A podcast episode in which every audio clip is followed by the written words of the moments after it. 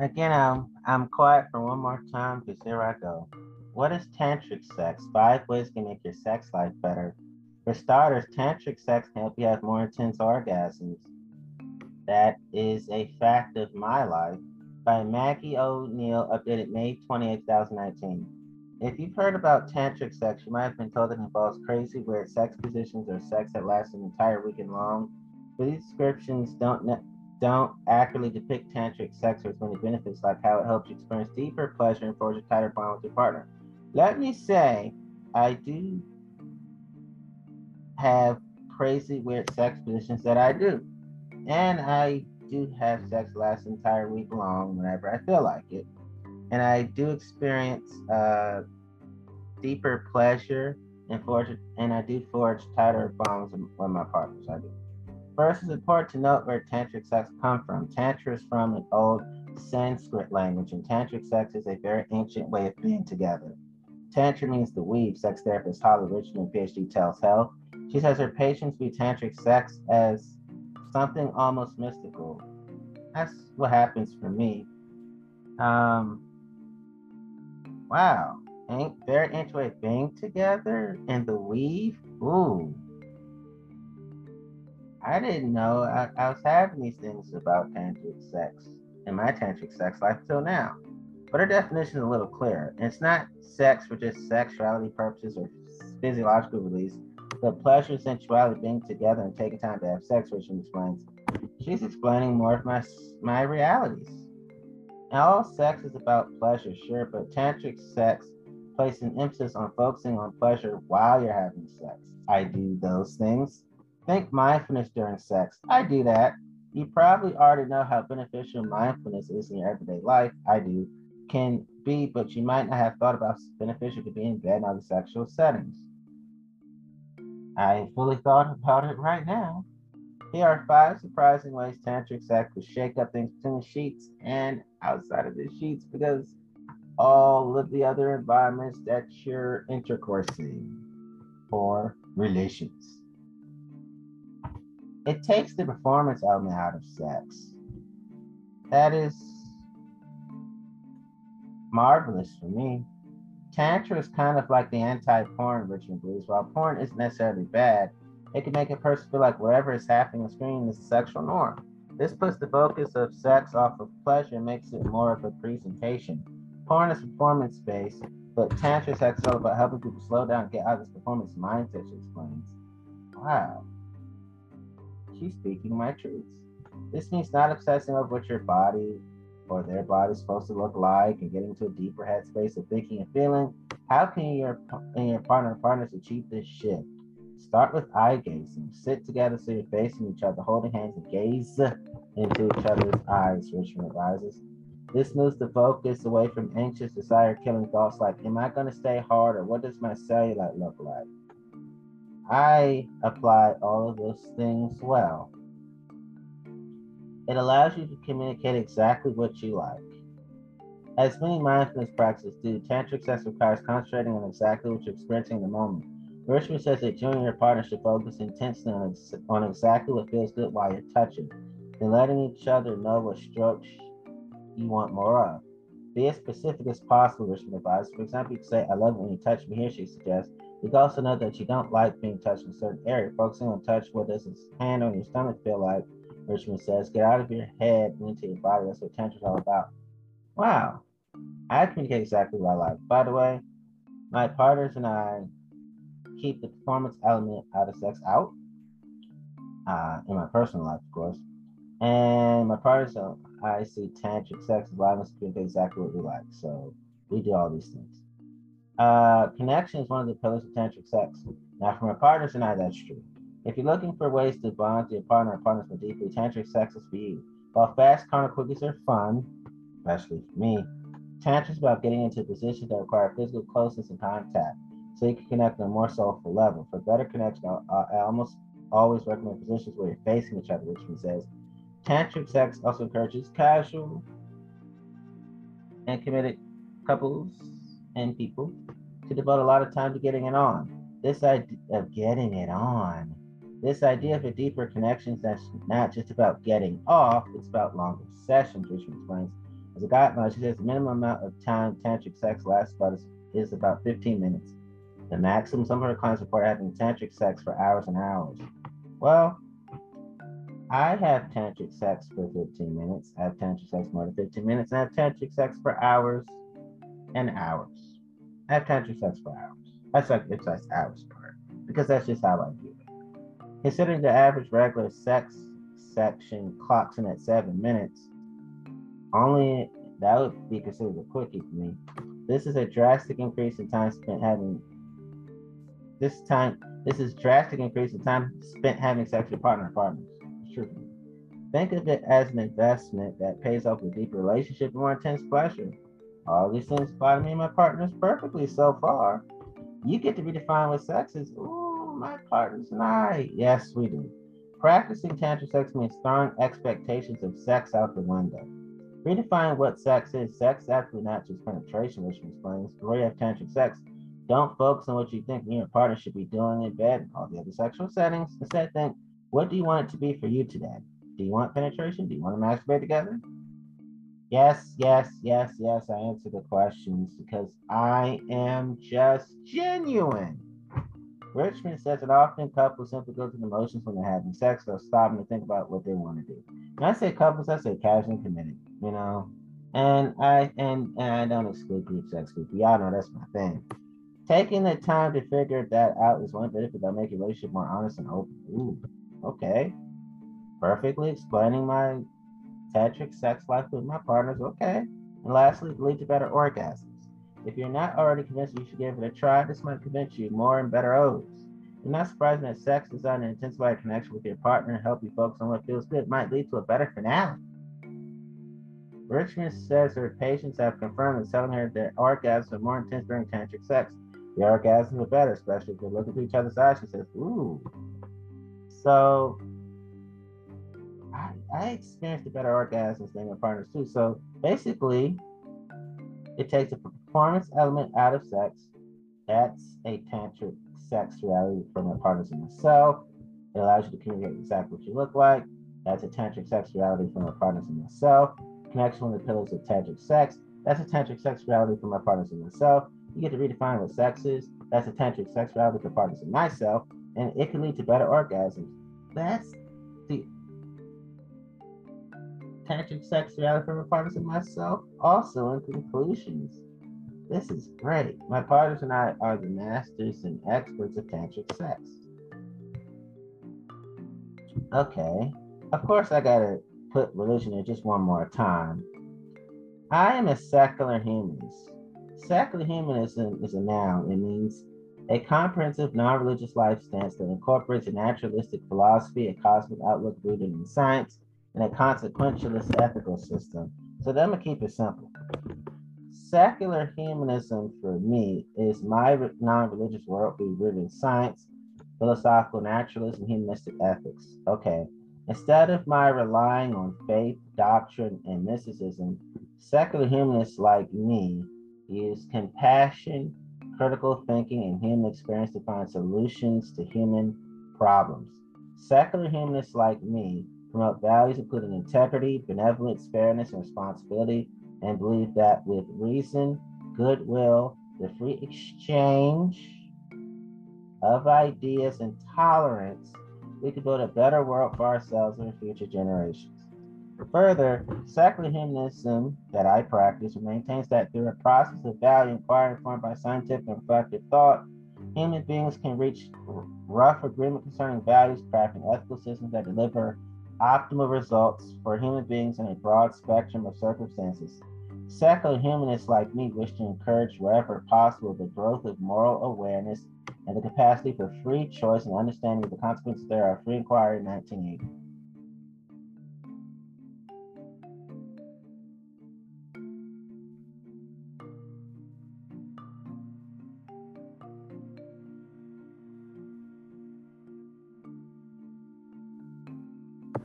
that's basically me.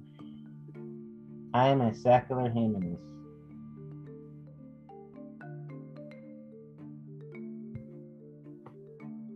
That's the last one, y'all. And I conclude, all right? EWSingles.com, the guide to primal fetish, letting an animal out. We all love sex, we're all animals by nature. Those are two facts about me already. So, what happened to us humans? Why did we throw out our primitive sex? I did not, based on our instinct to make room for social norms and acceptable behavior. We went astray somewhere along the path. I did not. And my goal here is to remind everyone that we all need some form of primal action from time to time. Hey, that's so factual. Whenever I think about primal sex, there's always one scene in my head a caveman hitting his woman on the head with a stick and dragging her back to his cave. And I gotta say, it kind of does the trick for me. God damn. As long as she is consenting, people. Consenting.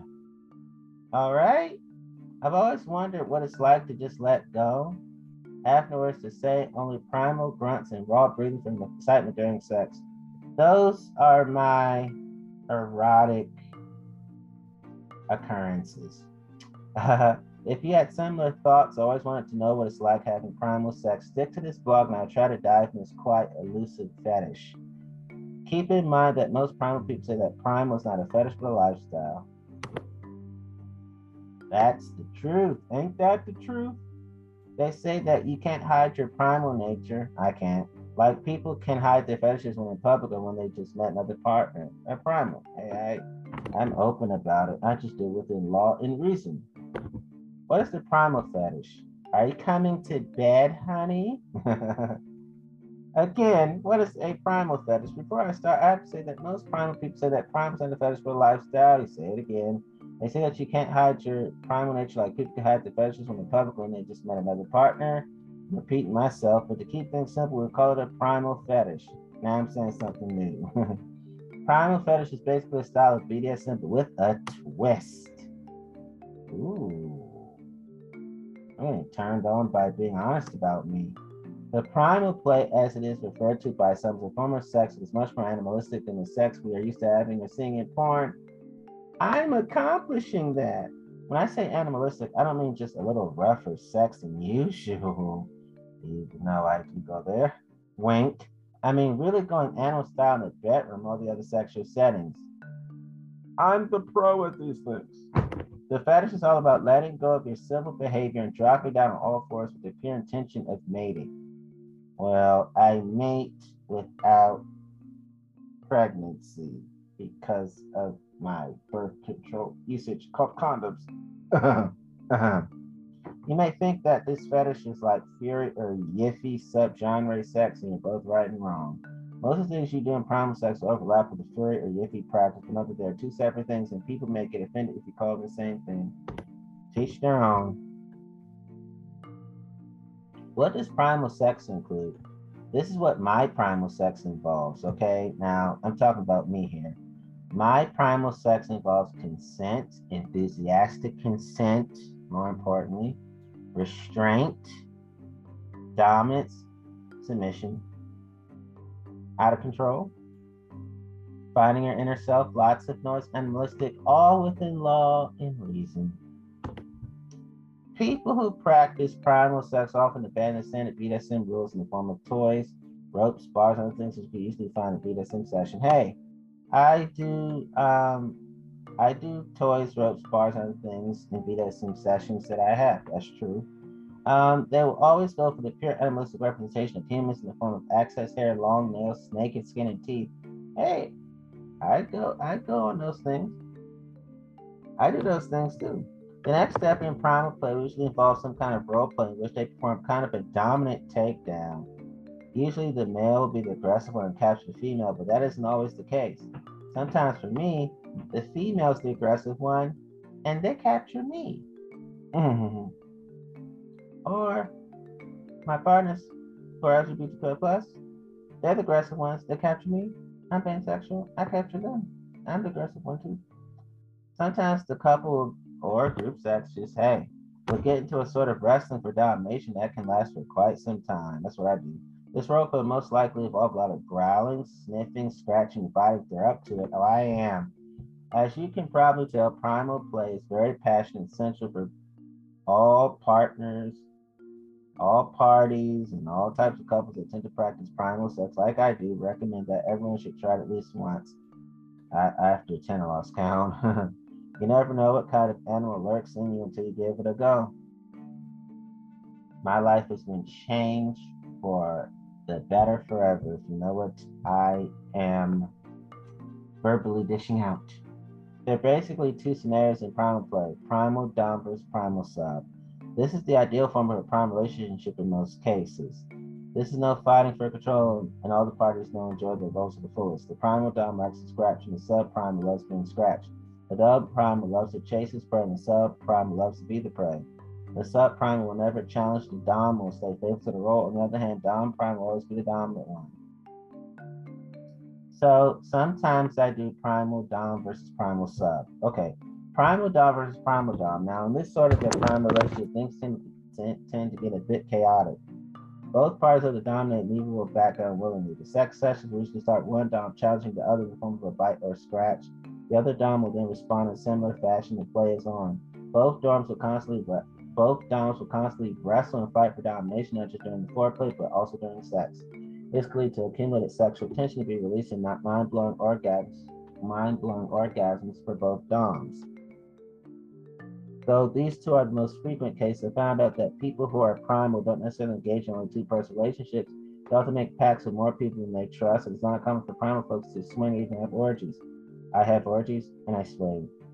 And I don't necessarily engage in only two person relationships. I engage in more than two person relationships.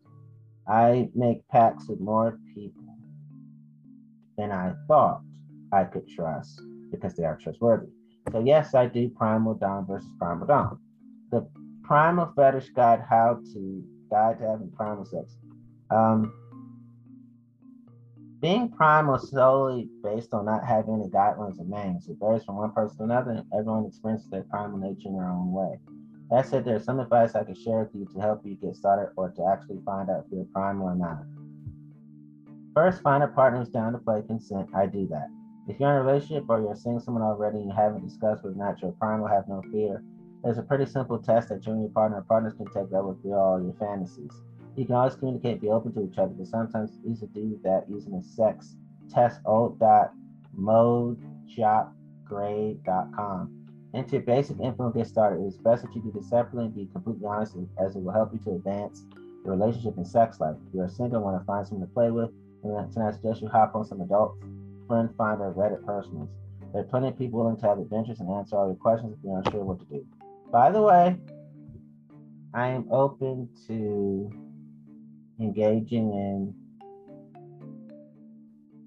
hookup sites, but more importantly, most of my hookups will be in person without the use of the site, but some of my hookups will be on on apps, hookup apps that I'll be using. Okay, the safe ones. All right, the safe ones. Okay have some rules in place. I do. As I mentioned before, most couples are into the problem sex tend to have no rules or limits. In most cases, nothing is forbidden. The more you let go, the better experience will be. The key is communication. Not everything that other prime couples will be a thing. Balance is necessary, and the most important thing is to feel comfortable with what you're doing, saying, thinking, and feeling. But if you're truly primal, you'll be immersed in the act, as people say that being primal is a lifestyle, not a fetish. Light a candle and get naked. That's what I do. Imagine having sex like a caveman I do that in reality. There were no lights back then, only the fire that either made your that you either made yourself or got lucky with thunderstrike that fired up a tree near you. Get into that rope, put a candle, get naked, start wrestling with your partner until you're both sweating and breathing heavily, then plunge into them like a prize you won on a hunting trip. That's my stilo, my style. Pick where you fuck carefully. I absolutely do. The floor is better for primal sex. Maybe on a rug or put a soft cover on your floor. I do these things. Anything that solid allows you to go nuts without worrying about noise and smashing slash breaking something. My psychology is being detailed, people. Although many primal people choose to have sex in nature, nature similar environment, I do. I do both. That completes the whole primal role play. Try to take your partner out in the woods or lake nearby where there are no people around. I do that. This is where your true animals will come out and play under full moonlight. Yes, that is so me. Let your animal, let your inner animal out. I absolutely do. The point of being at primal is letting go the full meaning of those words. Walk like an animal, think like an animal, be the animal. Don't hesitate to make loud noises, grunting heavily, be dominant, breathe like a cheetah after a sprint for its lunch. I do all the above. Never be afraid of biting. I'm not. I do biting. Scratching. I do scratching. Hair pulling. I do that. Spanking. I do that. I and looking at partner fierce way. Let's just say I'm the giver and receiver of all that I do, think, feel, and say sexually. Do what comes natural. You will work out what kind of animal you are quick. That's me, y'all. The most important thing is just relax and go with the flow of nature. That's how I feel. Some people like it rough, some soft, some switch between the two. I switch between the two. I like it rough, I like some soft, and more importantly, again, I emphasize I switch between the two.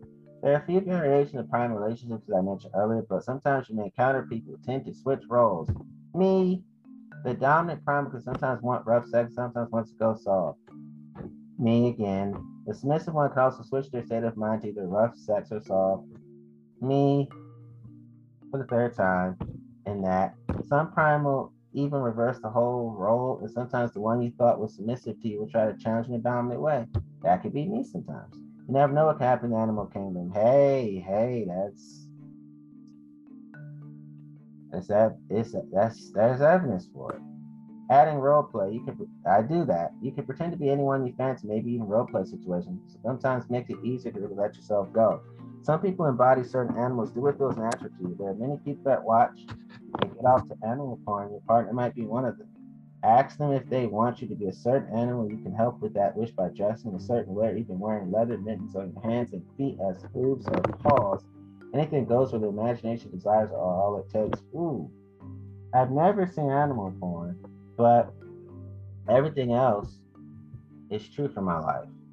Let's just put it that way. Um,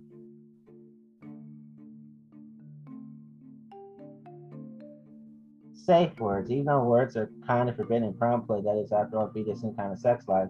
Whether you're both consenting to what you're doing, have made the rules clear. There are situations where things get tricky. In that case, it's best to have a safe word that immediately stop whatever you are doing and drop the whole session if needed. It doesn't necessarily need to be a word. It could be a sort of loud noise, grunt, or tap on the skin. Anything in your partner said to be a safe word before venturing to prom play is acceptable and should be respected by both parties. That's true. That's true. That's true. Um. So basically, I have penis sleeves. Um, penis sleeves. The penis sleeve from Lovehoney can truly change the way you have prime play in your bedroom. You got up to three inches to your cock and has a pleasuring texture along the whole shaft. It also has a ball loop that is used to fix the penis sleeve, penis, the, the penis sleeve in place and not allow for much movement. It also has a ball loop that is used to fix the penis sleeve in place and not allow for much movement. It is realistic in shape but supersized and is made from clear, soft plastic that allows you to see your erect penis inside. Get into the role play of a horse or an elephant with this bad boy, and your woman will feel the difference, and your partner feel the difference. Hey, LGBTQIA plus or not, you know. Gags, grunting, making noise one of the main things doing primal play and has never been easier this Dominic's open mouth lip gag. It's an O-ring gag that keeps the subs subs his lips open for all sorts of exciting stuff to happen. Inside diameter of the O-ring is it's an O-ring gag. Okay. The inside diameter of the O-ring is 1.5 inches with 11 hole buckle fastening that range between 16 and 23 and a half inches. It will ensure a perfect fit on any subject's head. The non-scented silicone mouthpiece is non-intrusive but helps keep your partner's mouth open. Strap this toy on your lover and watch their drool drip like the animal they are. You also take a look at this ball gag guide for more advice.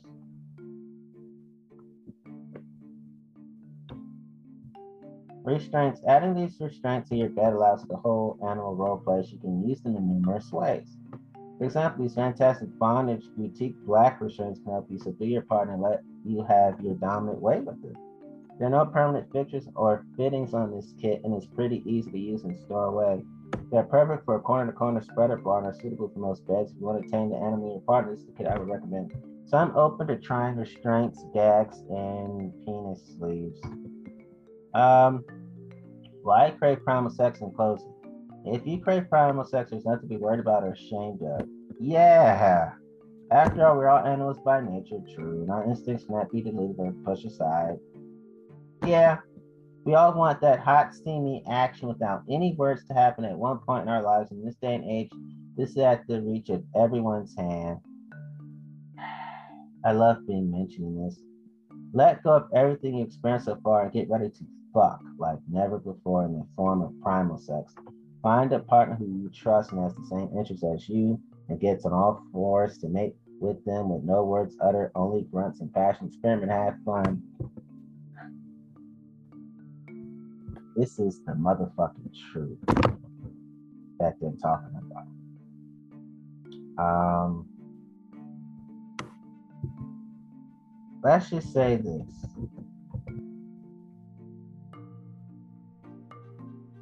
I love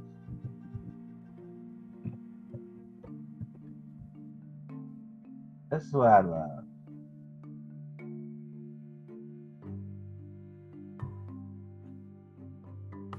When it comes to body types,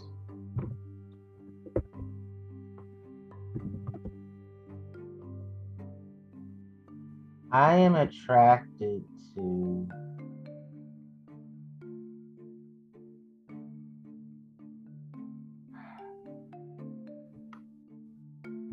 I'm keeping honest expensive, but I'm trying to find the synonyms for what I'm talking about.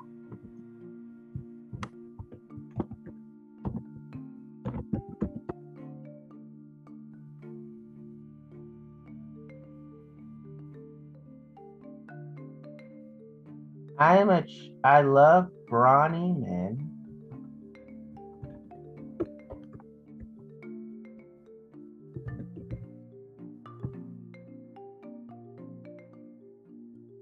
I love women that are denoting or relating to clothes with size larger than those found in standard ranges. Another way of saying it, I love women who have an extra large size category of clothing, especially for themselves.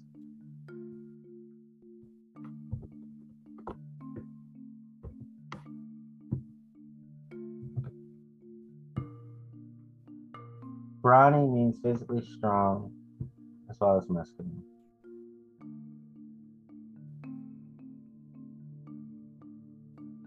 Or bulky, if you will.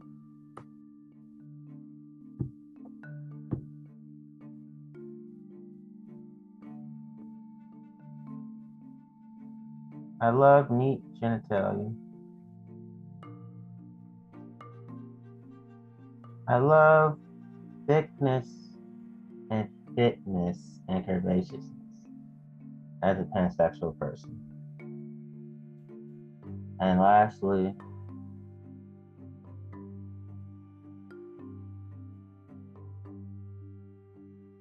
um, I like well hung. Um, basically, my partialisms, I have partialism, meaning I have a foot fetish, I have an eye fetish, I have an armpit fetish, I have a back slash dorsal fetish, I have a breast fetish, I have a buttocks fetish, I have a nose fetish, I have a hair fetish, I have a navel slash belly button fetish, I have a belly slash stomach fetish, I have a hand fetish, I have a leg fetish, I have a lip fetish, I have a mouth fetish, I have a face fetish, I have a testicles fetish, I have a penis fetish, I have a hips fetish, I have a waist fetish, I have a thighs fetish. I have a knees fetish. I everything about my partners are a fetish. I just don't fetishize them. They don't fetishize me, but everything about me is their fetish. And we engage in ethical body worship of each other. Um, and we hit each other's erogenous zones, ones that are typical. Front, back, everywhere, you know. And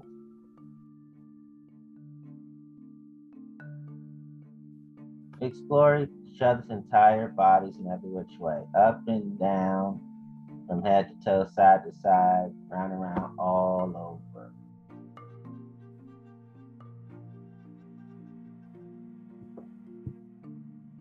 And nothing wrong.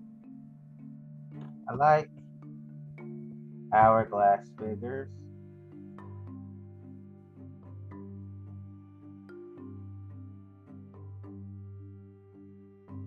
But I also like a muscle bound. I just love physically fit bodies, whether muscular or not. I love shapely figures myself. I just am done talking about my sex life.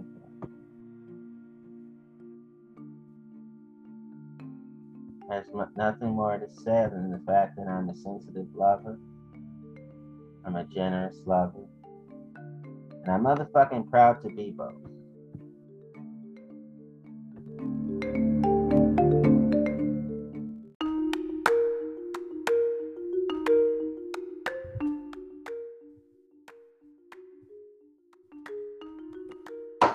honeycombspice.com. January 15th, 2021. Three benefits of sexual adventure. Now, I'm before I elaborate any further, this is the Christian perspective of sexual adventure, but because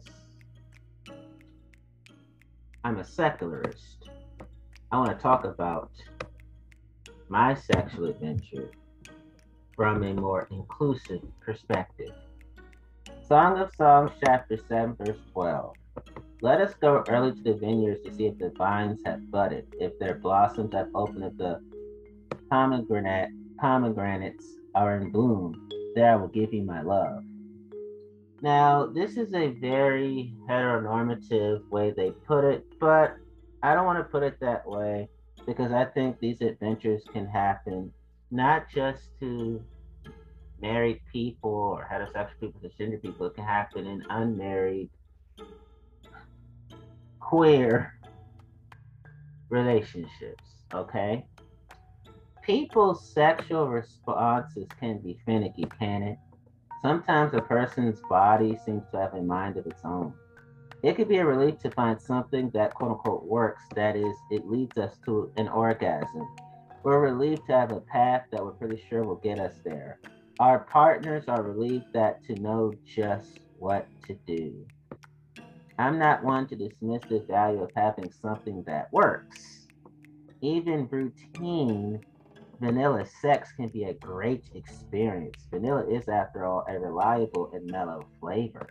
Even so, it's also good to learn to enjoy a little sexual adventure. What counts as adventure? Adventure doesn't require an exotic swinging from the chandeliers thing. That's my thing, by the way. And I do like vanilla. I also prefer unconventional sex the most.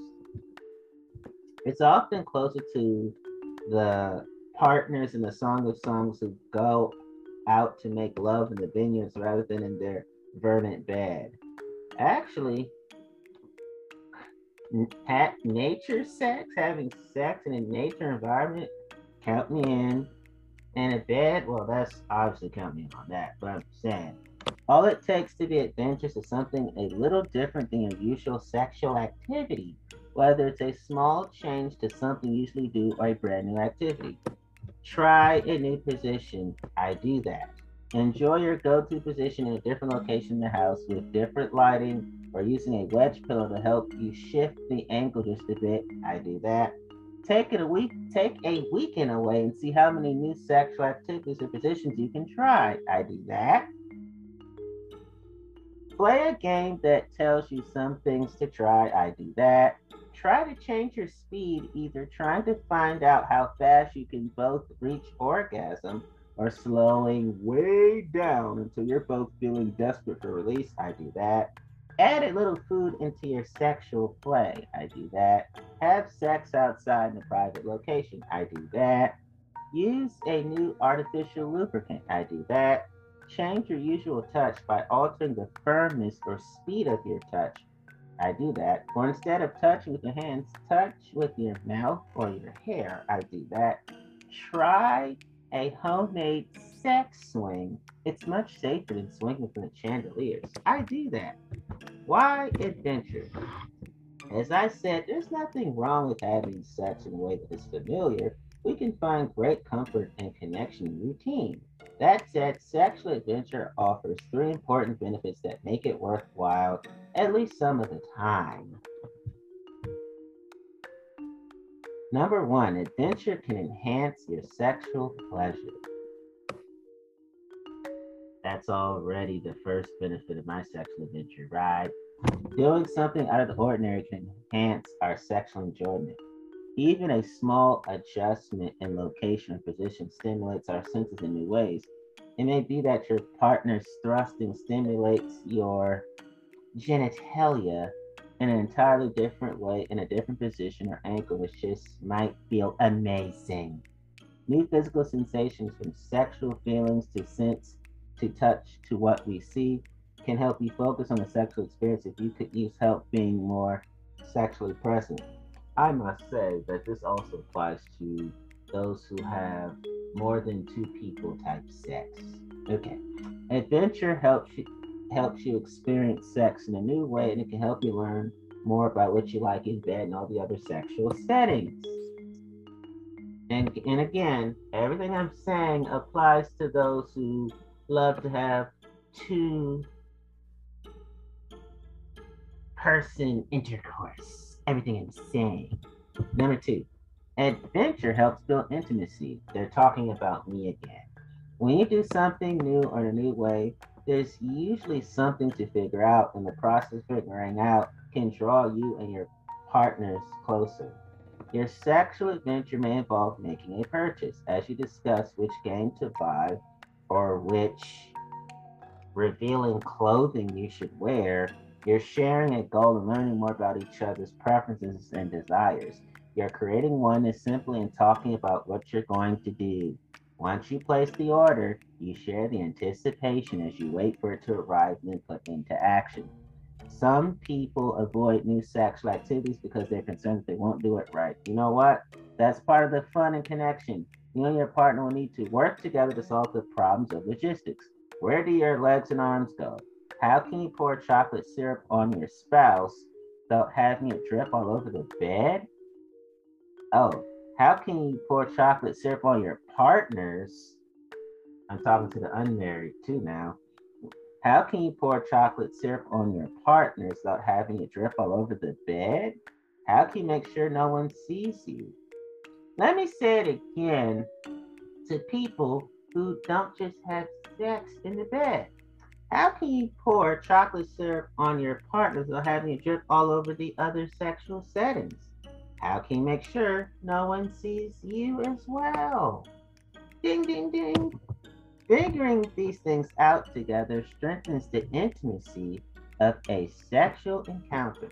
And when something doesn't work and your partner falls out of you or you roll out of the bed, you roll off the bed, you know, the other sexual setting, sometimes you just roll off a table.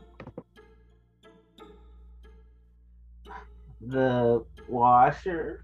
hey, you laugh together, and that builds intimacy too. When you and your partners look back on those adventures later, your shared memories can help you re experience those feelings of connection.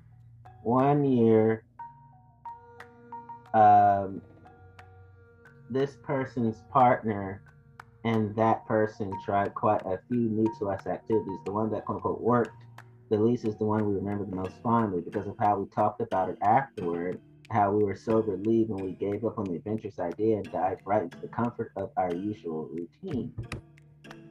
Number three, adventure fosters flex. Adventure fosters flexibility. Adventure fosters flexibility.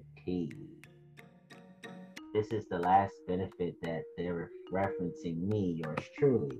throughout the lifetime of your relationship, whatever it is that y'all have agreed to, flexibility is important, not the bendy kind of flexibility. Be the kind that prepares you to make adjustments and changes as needed. Different life seasons will present different challenges to your sex life. Our sexual interests may have ups and downs as we deal with various stresses that life presents. Our bodies may respond differently after surgery, illness, or all the other circumstances that life brings. A partner may struggle with sexual interest or genitalia conditions quality as they face stress or begin to grow older. Uh, sometimes you may suddenly realize that the usual sexual routine you enjoyed for years simply won't work anymore. You and your partner will need to make changes. If you have learned to be comfortable with a little sexual adventure, it isn't much of a stretch to try something new to accommodate a life change. If you and your partner have not gained that flexibility, though, a small life blip can pose a big hurdle for you in the bedroom and all the other sexual settings. Sexual adventure is a little like being in training. Occasional sexual adventure in the early years of your early years or months or days of however the duration of y'all dynamics of y'all relationship can prepare to make adjustments in the either the later years or the later months, the later days, or however long y'all decide to stick together in, in any dynamic y'all have. That's that's that's real. So the question is, are you ready to explore? You know. Sexual adventure can help you expand your repertoire, go closer to your partners, be prepared to address changes throughout your life. There's no time like the present to get started. Some people get offended. This was written by um, Chris Taylor. Um, some people get offended because this originally says a encouraging Christian wives towards sweetness and spice in their marriages, and she talked about pregnancy, erections. She said her husband the whole time.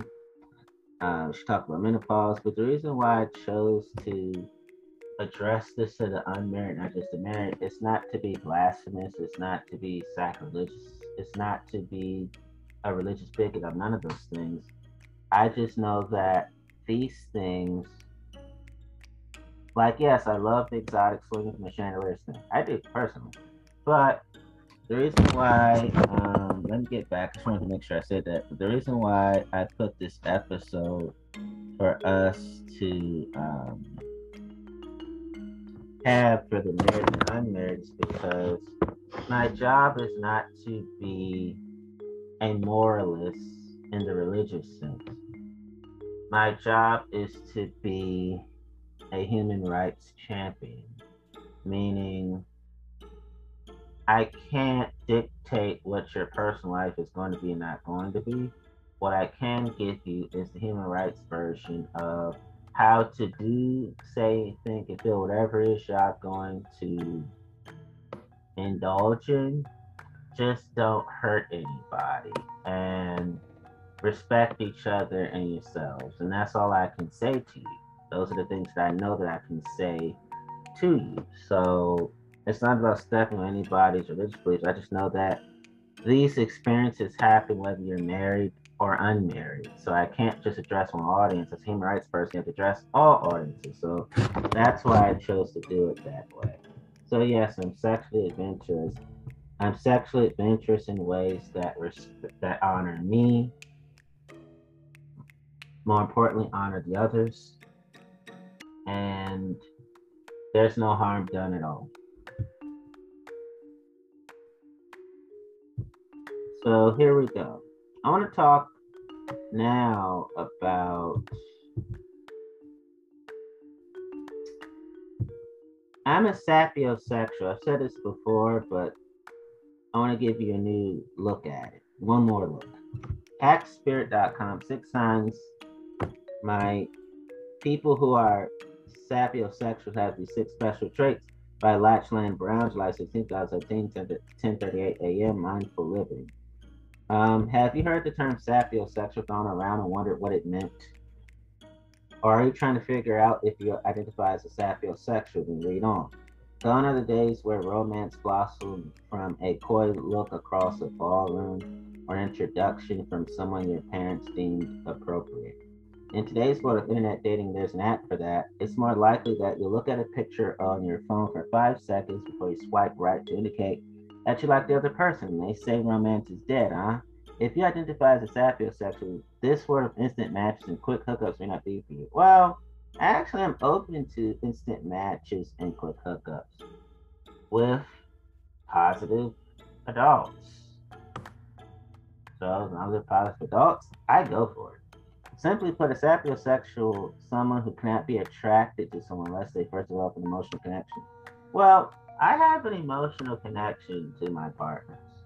It's not about fidelity in terms of monogamy. It's more about because you're a human being, I honor your feelings, you honor mine.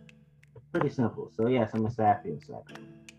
Um, the quote is a sapiosexual person does not experience sexual attraction unless they form a strong emotional connection with someone. It's more common seen in, but by no means con- confined to romantic relationships.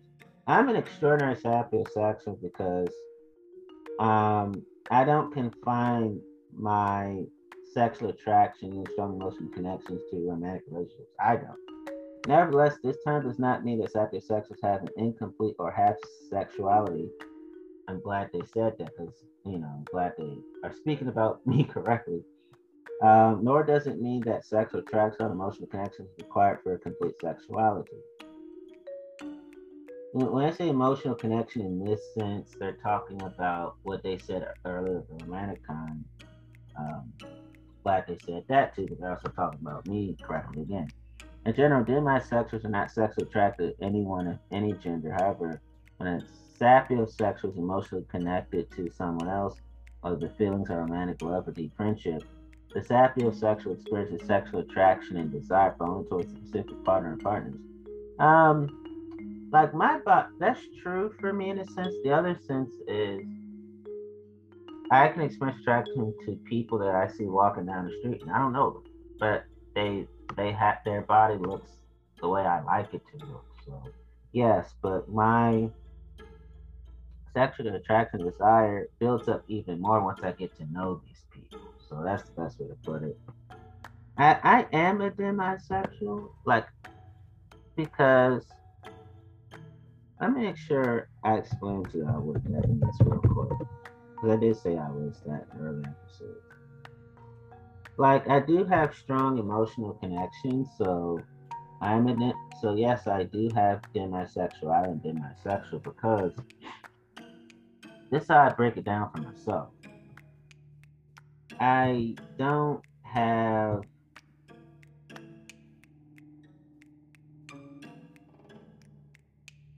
the whole they have to meet society standards of beauty. That's not me. Mine is more of there are times where I have a strong emotional connection with specific people by getting to know them. Um, I already care about them as people, but the strong emotional connection happens even more once I get to know specific persons. And um, I do experience sexual attraction once that emotional connection is made. So some people, yes, other people, everybody's different. So sometimes the hap- the sexual attraction happens once I get to know a person. Even though I first see them, you know, I may think they're nice looking, but for some nice looking people, once I get to know them and they're really awesome, I want to fuck them. Let's just be clear. And then there are other people where their sexual attraction is already through the roof. As soon as we talk, start talking, we already want to fuck each other they're like, damn, Tony is fucking fine as hell. See, see, so yes, that happens to me. I, I, I, my sexuality is very complex. So I, I am I do see myself as a thing my sex, I do my sexuality. But let me get back to my things after the sex. I don't want to throw anybody off. So let me wind it back. Okay. However, when the sapiosex was mostly connected to someone else, whether the feelings are romantic love or deep friendship, sapiosex was mere sexual attraction, desire for one towards the partner or partners, I read again. I want to get to the deep friendship part. Let's start right again. Um, I some of my deep friendships have sexual components to it. Um, what's the bottom line? How do you know if you are a sapiosexual? Read these six signs and see if you identify. One, almost all your relationships have begun as friendships. You find something comforting about dating a friend. You know them, have bonded over common interests, and have a solid foundation to now build a relationship on. A friend is someone you can easily have deep and meaningful conversations with, so it makes sense that you would eventually fall for them. The downside is that when you date a friend, you often miss out on the honeymoon discovery phase. Not me. I keep the honeymoon phase and discovery phase going, and I don't think you have to be married to do that. In my sexual friendships, it's we keep it electrifying. That's true. And instead face uncertainty about boundaries now that you have progressed from friends to a couple. Um, they say couple. I just say partnership because I'm a confirmed bachelor. So go figure. Um, two, after a first date, you still have no idea how you feel about the other person the majority of the people in the dating pool, they go on a date with another person. At the end of the date, they'll make some decisions. Do I want to see them again? Should I give them my number? Should I kiss them goodbye? But for you, one date is not enough time to decide if you like the other person. You need a multitude of dates to get to know the other person intellectually, emotionally, before you can figure out if you find them attractive or not. Wow, I must be I must be an extraordinary sap sapiosexual because before the before the first date would end, I would already know what I want and don't want. And it depends on the date. Now, I made in multiple dates with some dates, or other dates, it's still crystal clear on what we should and should not do. So, number two doesn't always apply to me. Sometimes it does, sometimes it doesn't. Um, okay. Three, you can still feel instant attraction to a stranger, kind of. Just because you identify as sapiosexual doesn't mean that you can't meet a gorgeous stranger and find them sexually attractive. Again, that's what I was explaining about me earlier. You can like the way they look and find that arousing. I said that earlier about me. However, that isn't the full story. In order for you to feel anything deep or meaningful, it's got to be based on than looks. Now, that is so true about me. Number three is right me. Four, if you find someone you like, it's a big deal. You're the opposite to your friends to go from crush to crush. For you, liking someone happens so infrequently that when it does happen, it's a huge deal. I mean, huge. Now, in this case, I would say tickles my fancy. Talking more just my biology, but we have a personality chemistry and a personality capability. So number four is true about me too. Friendships can be confusing. Most enter into a friendship without any agenda or idea of how your feelings will develop, will develop over time when you're friends with someone of the genders you're attracted to or gender you're attracted to, and you find yourself starting to become attracted to them, it can take you and them by surprise. I would say that's true for me. Or sometimes you meet somebody and a friend, the more y'all start talking to know each other, the more you recognize it's a, it's a, it's a pleasant surprise for some, like me, then other and then other instances where it's meant to be. I just know, and so I, it's still a pleasant amazingness. It just doesn't surprise me. So number five is true about me. Uh, six, people think you're a prude. You aren't having sex with as many people as often as your friends, so you often get called a prude. Doesn't mean you don't like sex. You just do what's right for your feelings. Well, a lot of people, to tell you the truth, think that because I look innocent, that somehow I'm a prude. But when they get to know me, they go, "Oh wow." I didn't know Antonio had a raunchy side to him. God damn, that's what they say. So I'm not a prude at all. Actually, I'm just highly selective. And I do have sex with many people. I'm just not in competition with anybody. Um, and I do like sex. Thank you very much. Um, before I met you, I never knew what it was like to be able to look at someone and smile for no reason. I feel that way sometimes. I hate small talk. I want to talk about atoms. I want to talk about atoms, death, aliens, magic, intellect, meaning, life, faraway galaxies music that makes you feel different. Food favorite scent what keeps one up at night. I don't want to know what's up. That's me. Relationships are stronger with both friends first and a couple second. That would be me. When I said couple, talking about my casual partnerships. So that would be me. Um, for those of you identify as sapiosexual, how about grouping together to create a rival dating app called SSFF, Sapiosexual Friends First? When you spend a month chatting before meeting, and after 10 face to face meetings, you decide you want to start dating anyone? No, awkward. I would join that app if they ever make one. okay. So, I'm a sapiophile. Are you a sapiophile? 13 traits that make someone a lover of wit by Chestnut, October 23, 2021. Activated by their intelligence, you were dated. If you were dated with their noses in Shakespeare or Galileo, shows that you are deaf. Would you rather date Elon Musk than Ryan Gosling? Do you find her ability to distinguish Sartre's work and sex with the most revealing outfits in her wardrobe? Are you more likely to meet your future spouse at a book meeting than at a bar? Or if this is the taste of your love, shows that you're probably a babysitter. What makes a shepherd? Sapiophiles, commonly known as sapiosexuals, are people who find intelligence to be sexy and attractive above all else. That would be me.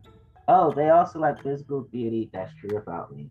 However, they value the quality of their brains more in choosing romantic partners. Mantic. That would be me. While the interest in intelligence has been around for a long time, the term sapiosexuality, sapiophilia are very popular online dating profiles, but do people really know what it means? What makes certified sapiophile? I would just say up front, I have sapiophilia because I'm a sapiophile. One, you are always smart. Chemistry teaches us that similarly, sapiophiles tend to attract themselves. I, I sure do. The mind of a wise person, like me, works on a much more complex level than the average person. That's why their preferences and sociability are quite complex for anyone below the intellectual level. True for me. In other words, the less intelligent people are bored. That is why they want to live with people the same level of intelligence. Mm.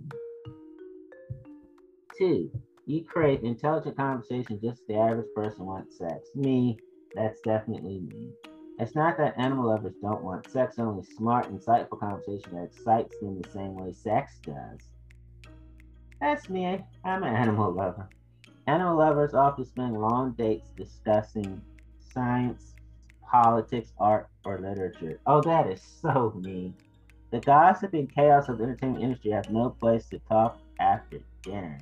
And foreplay be a debate in today's political issues. Oh, that is so me. That's me.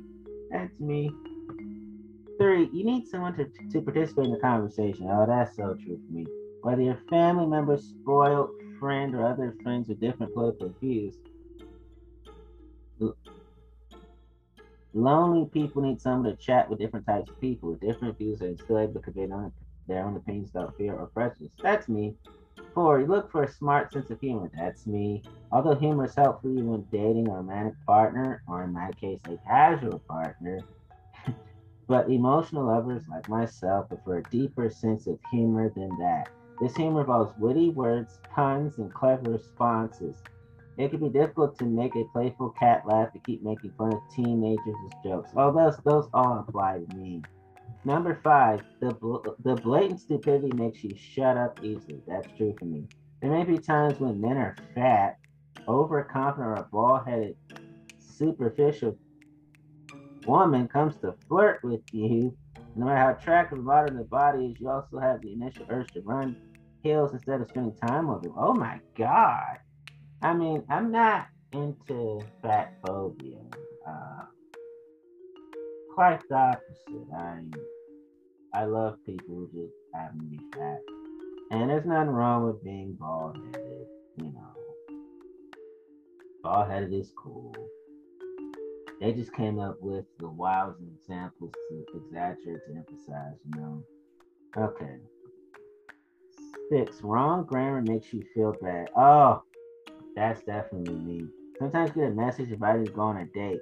Sapio files like me have an instant quote unquote grammar filter to screen people who are honorable enough to challenge the 140 character limit.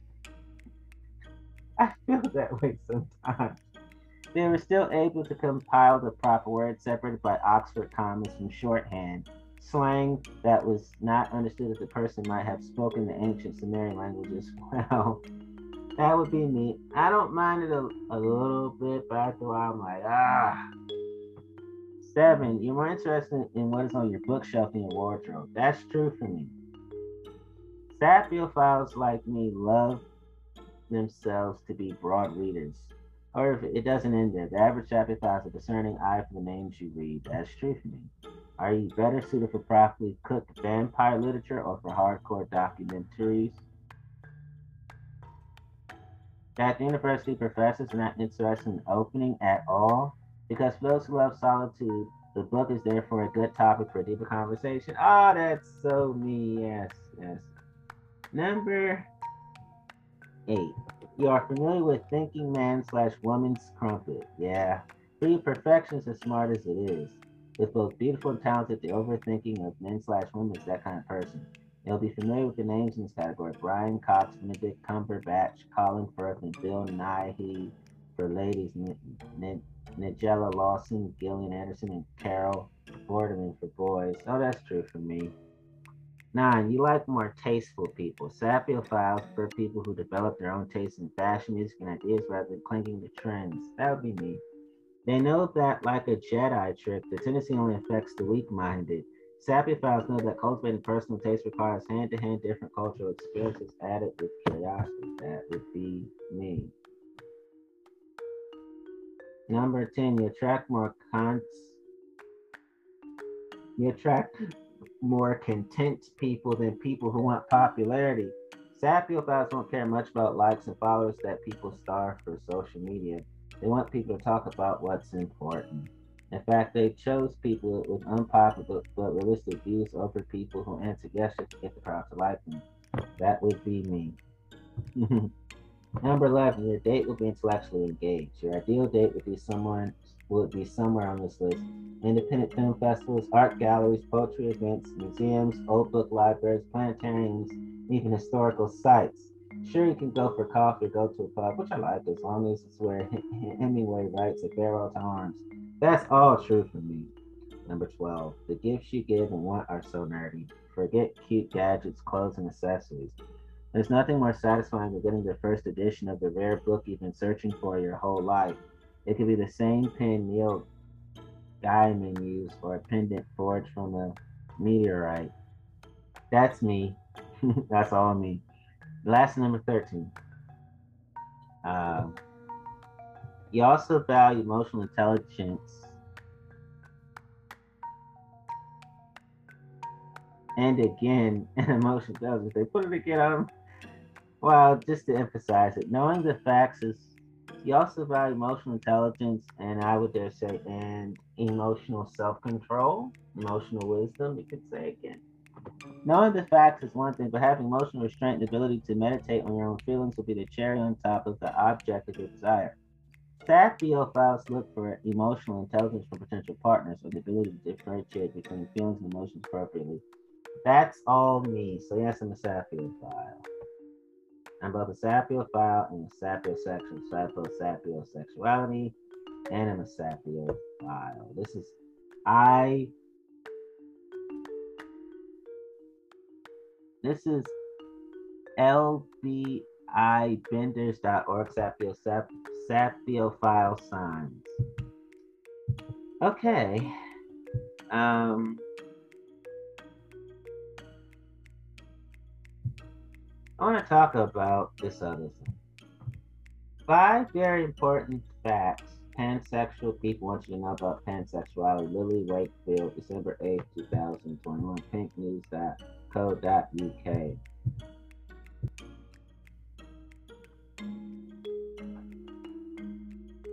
This is Lily Wakefield, December 8th, 2021. Again, this is very five important facts pansexual people want to know about pansexuality. Pinknews.co.uk co.uk. The Pansexual Pride flag spread in 2010.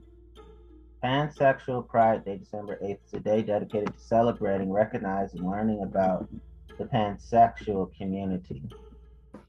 Pansexuality attraction, which is not limited by gender, is a sexual orientation that has been plagued by misconceptions and erasure. This pansexual pride day, three pansexual people spoke to Pink News to give you a non-exhaustive rundown of what your pan pals want you to know. So I'm gonna say this for the last time by myself in an episode. If I ever repeat myself as with a guest, I am pansexual. Okay. One, pansexuality. I have that by the way. Pansexuality and bisexuality are not the same thing. While many people use the words pansexual and bisexual interchangeably, they are distinct and separate sexual orientations. Pansexual BBC Studios podcast producer Ella Watts explained for me, the difference between bisexuality and pansexuality is that I don't experience any difference in my sexual or romantic attraction to people of different genders, whereas I know a lot of people on the bisexual spectrum who might be comfortable having sex with anyone of any gender but have a preference for dating people of a certain gender or the other way around. Pansexuality isn't about which genders I'm attracted to. It's about how the way I experience attraction to people of various genders might differ from the way Someone who firmly identifies as bi experiences it, she said. Hillary Mitchell, Pink News' audience and growth editor, added, Bisexual means being attracted to more than one gender, while I'm attracted to people of all genders or none. Also, I think pansexuality is also more about being attracted to a person's energy more than the body they are in. However, Walker points out, I also know a lot of bi people who experience their sexual romantic identity the way I do. It's about finding what fits and feels comfortable. Labels should be guidelines and helpful suggestions, not rules. Number two, pansexual people aren't confused. I'm not confused. Um, dating can be a minefield for anyone, but for pansexual folk, it can involve an all too common ignorance when it comes to their sexual orientation. Much like our bisexual friends, pansexual people experience extensive confusion, biphobia, and panphobia within and outside of the queer community, said Walker. Well, I, I have no internal confusion. There's any confusion, it's many people regarding me. And if there's any biphobia and panphobia, it's not from within me, it's from other people regarding me. Okay, I'm very, very tired of being told by lesbians I never date me because I'm confused. They can't be sure I won't leave them for someone of another gender. Um, that's a direct quote, but I don't know who said it. Um,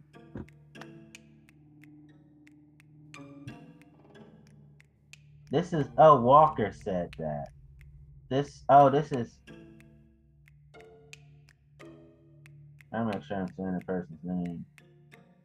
Um,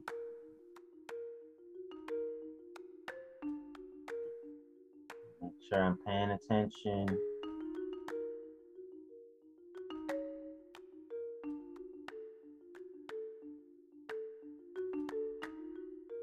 Oh, person named Walker. Okay. Walker said it. Okay. Walker saying these things. I'm very, very tired of being told by lesbians they'll never date me because I'm confused. I can't be sure I won't leave them for someone of another gender. Straight people tend to just think we're serial cheaters or only a serious option you want to have an orgy not as a romantic partner. To be honest, my biggest frustration I find my queer femininity tends to alienate a lot of cis and cisgender men, which I can find frustrating. I love guys too. Um, I'm not a serial cheater. A serious option to have an orgy. You never want to have an orgy you would be a serious option for for who you are. I wouldn't use you. And your serious option when it comes to like casual for me. I could do two partner sex too. Uh, pansexual South African criminologist Charlene Cronje added, greater awareness and representation would dispel many of the preconceived notions and biases so inherent in how we are seen. Uh, we truly see that love is love that crosses gender, racial, cultural, and societal norms.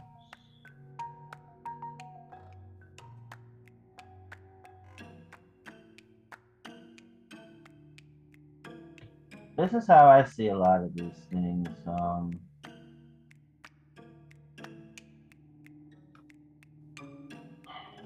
I've learned not to alienate myself, whoever's alienated by me. I don't try to please them. It's not worth it. Uh, number three, pansexuality does not equal non-monogamy. That's very true. I choose to be non-monogamous for the reasons I've already stated. And you already know my ethical promise to ethical non-monogamy. I know all that.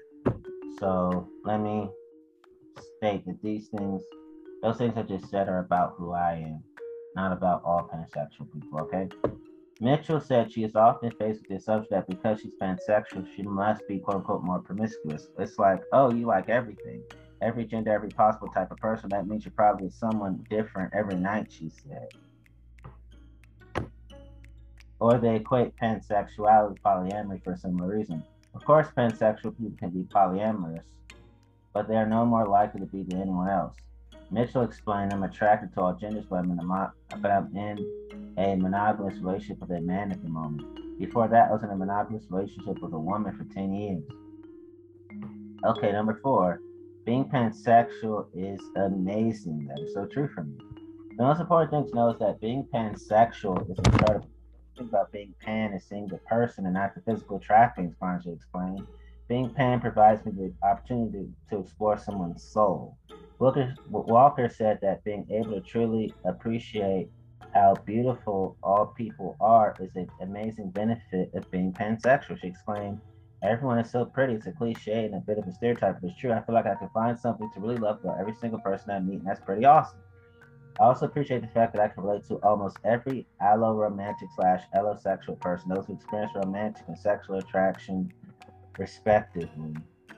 We might not have the same taste, but I can always agree that men, women, intersex people, and trans folk anywhere on the gender spectrum are extremely pretty.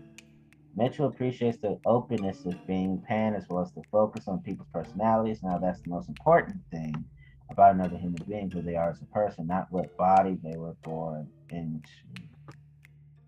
Those are beautiful things about me.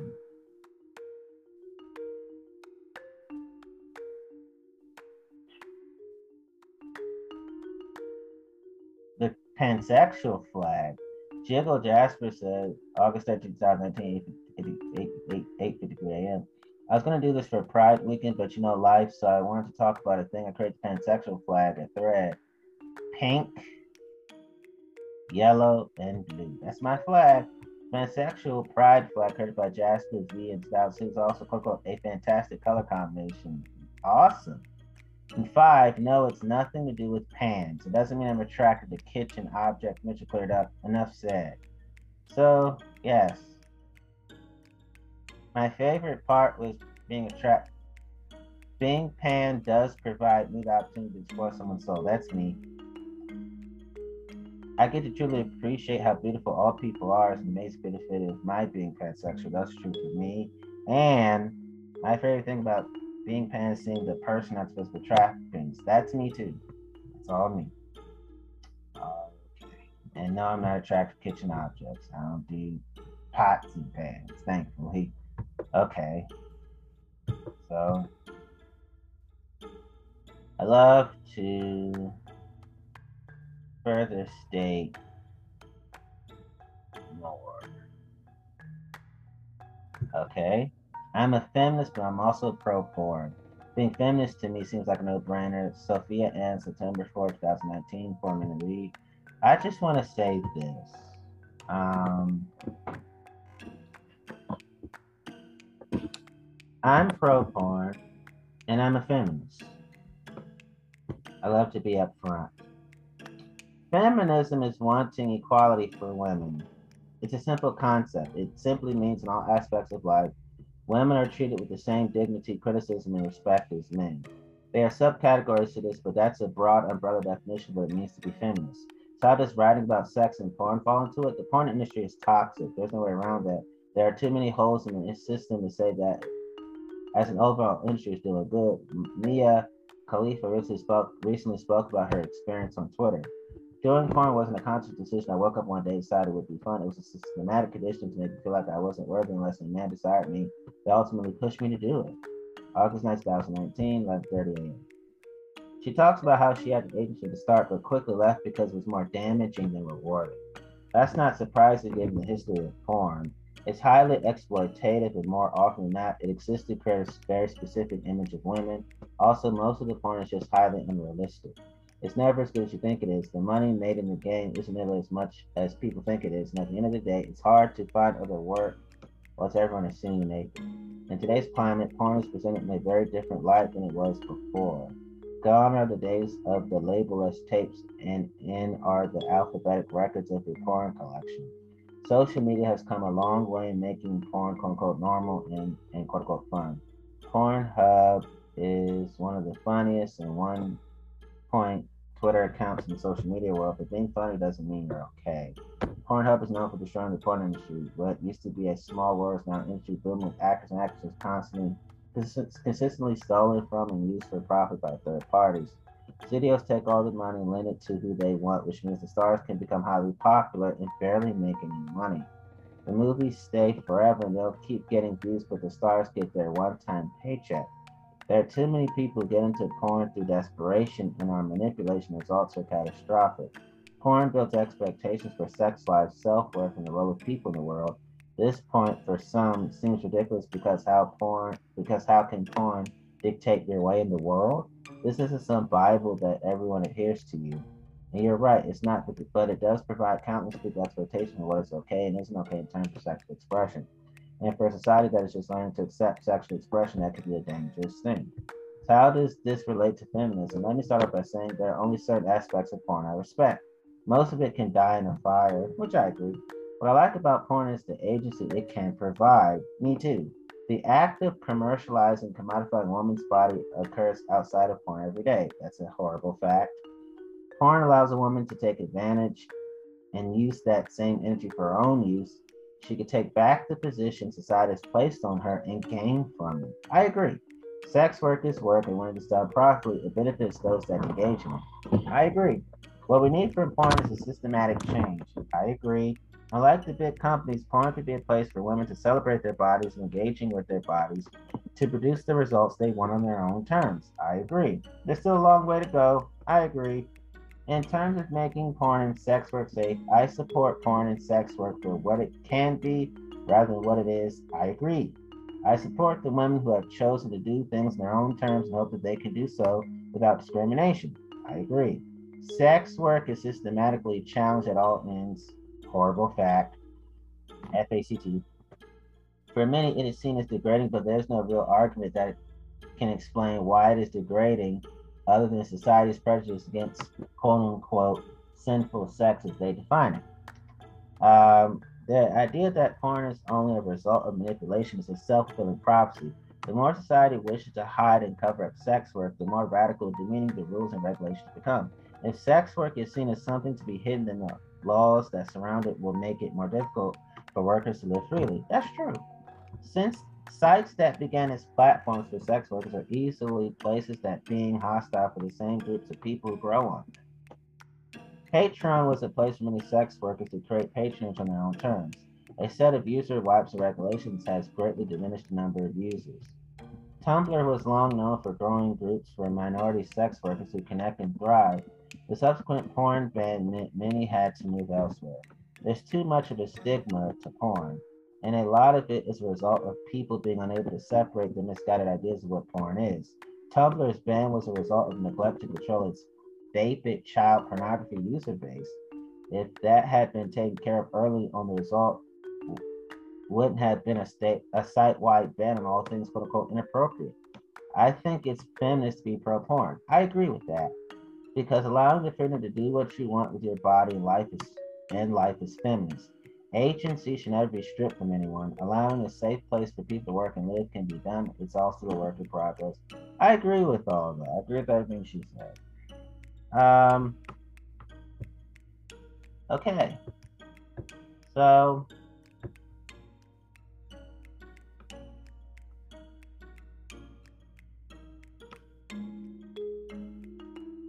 what else do I want to say?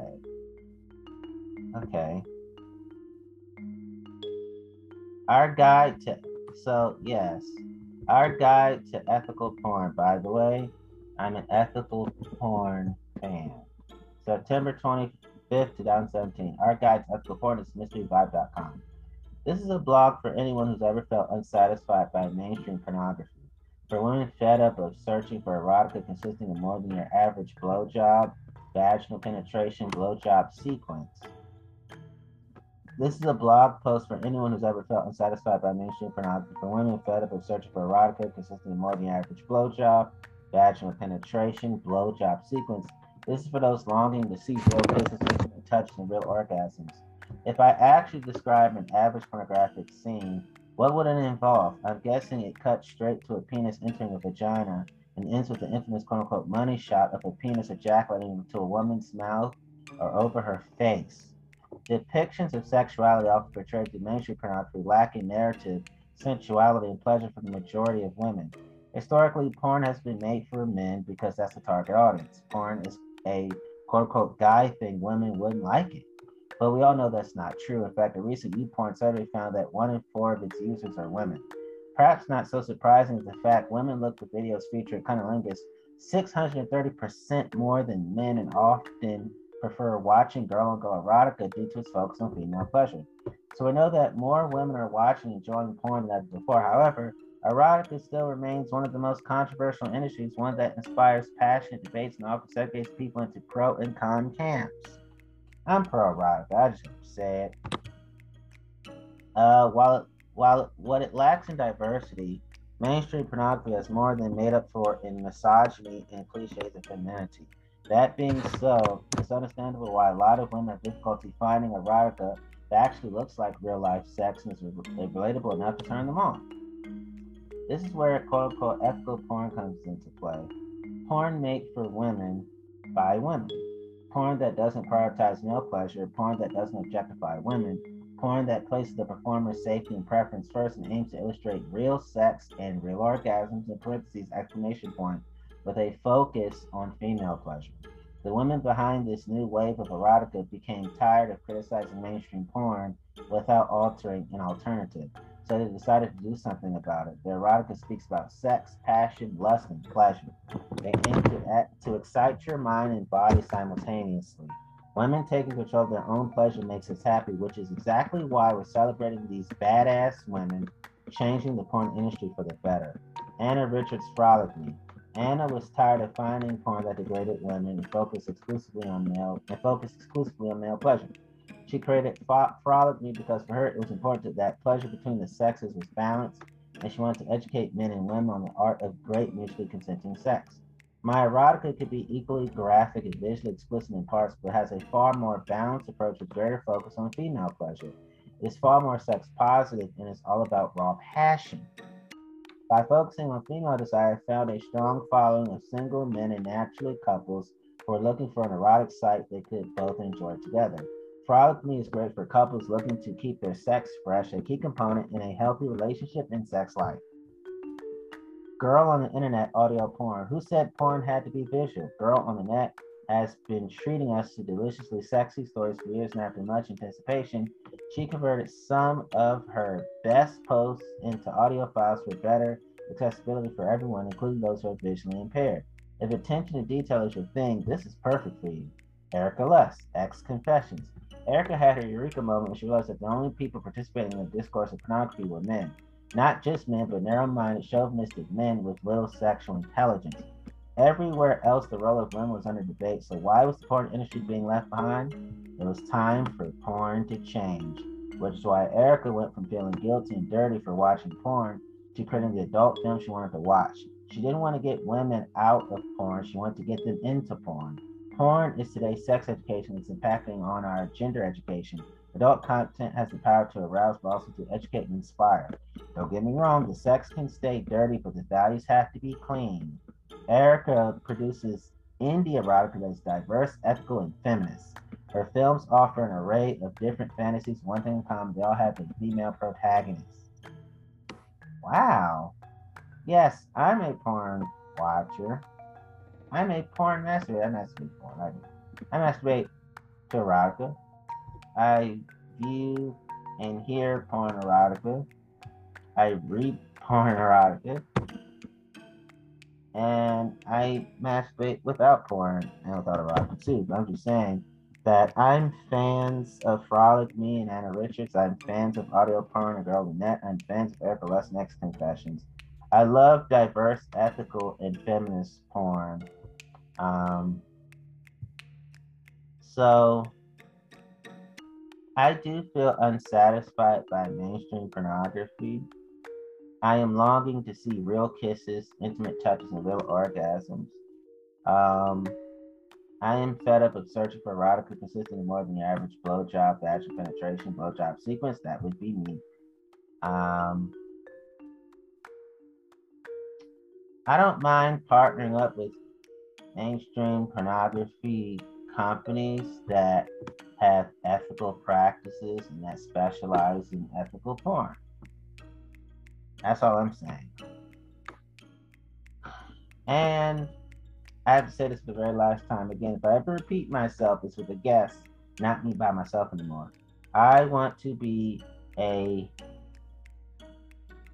global icon for ethical porn as a performer, as a director, and as a pornographer. I want to be a global icon for feminist porn and sex positive porn and diverse porn. As a performer, director, and pornographer. Okay?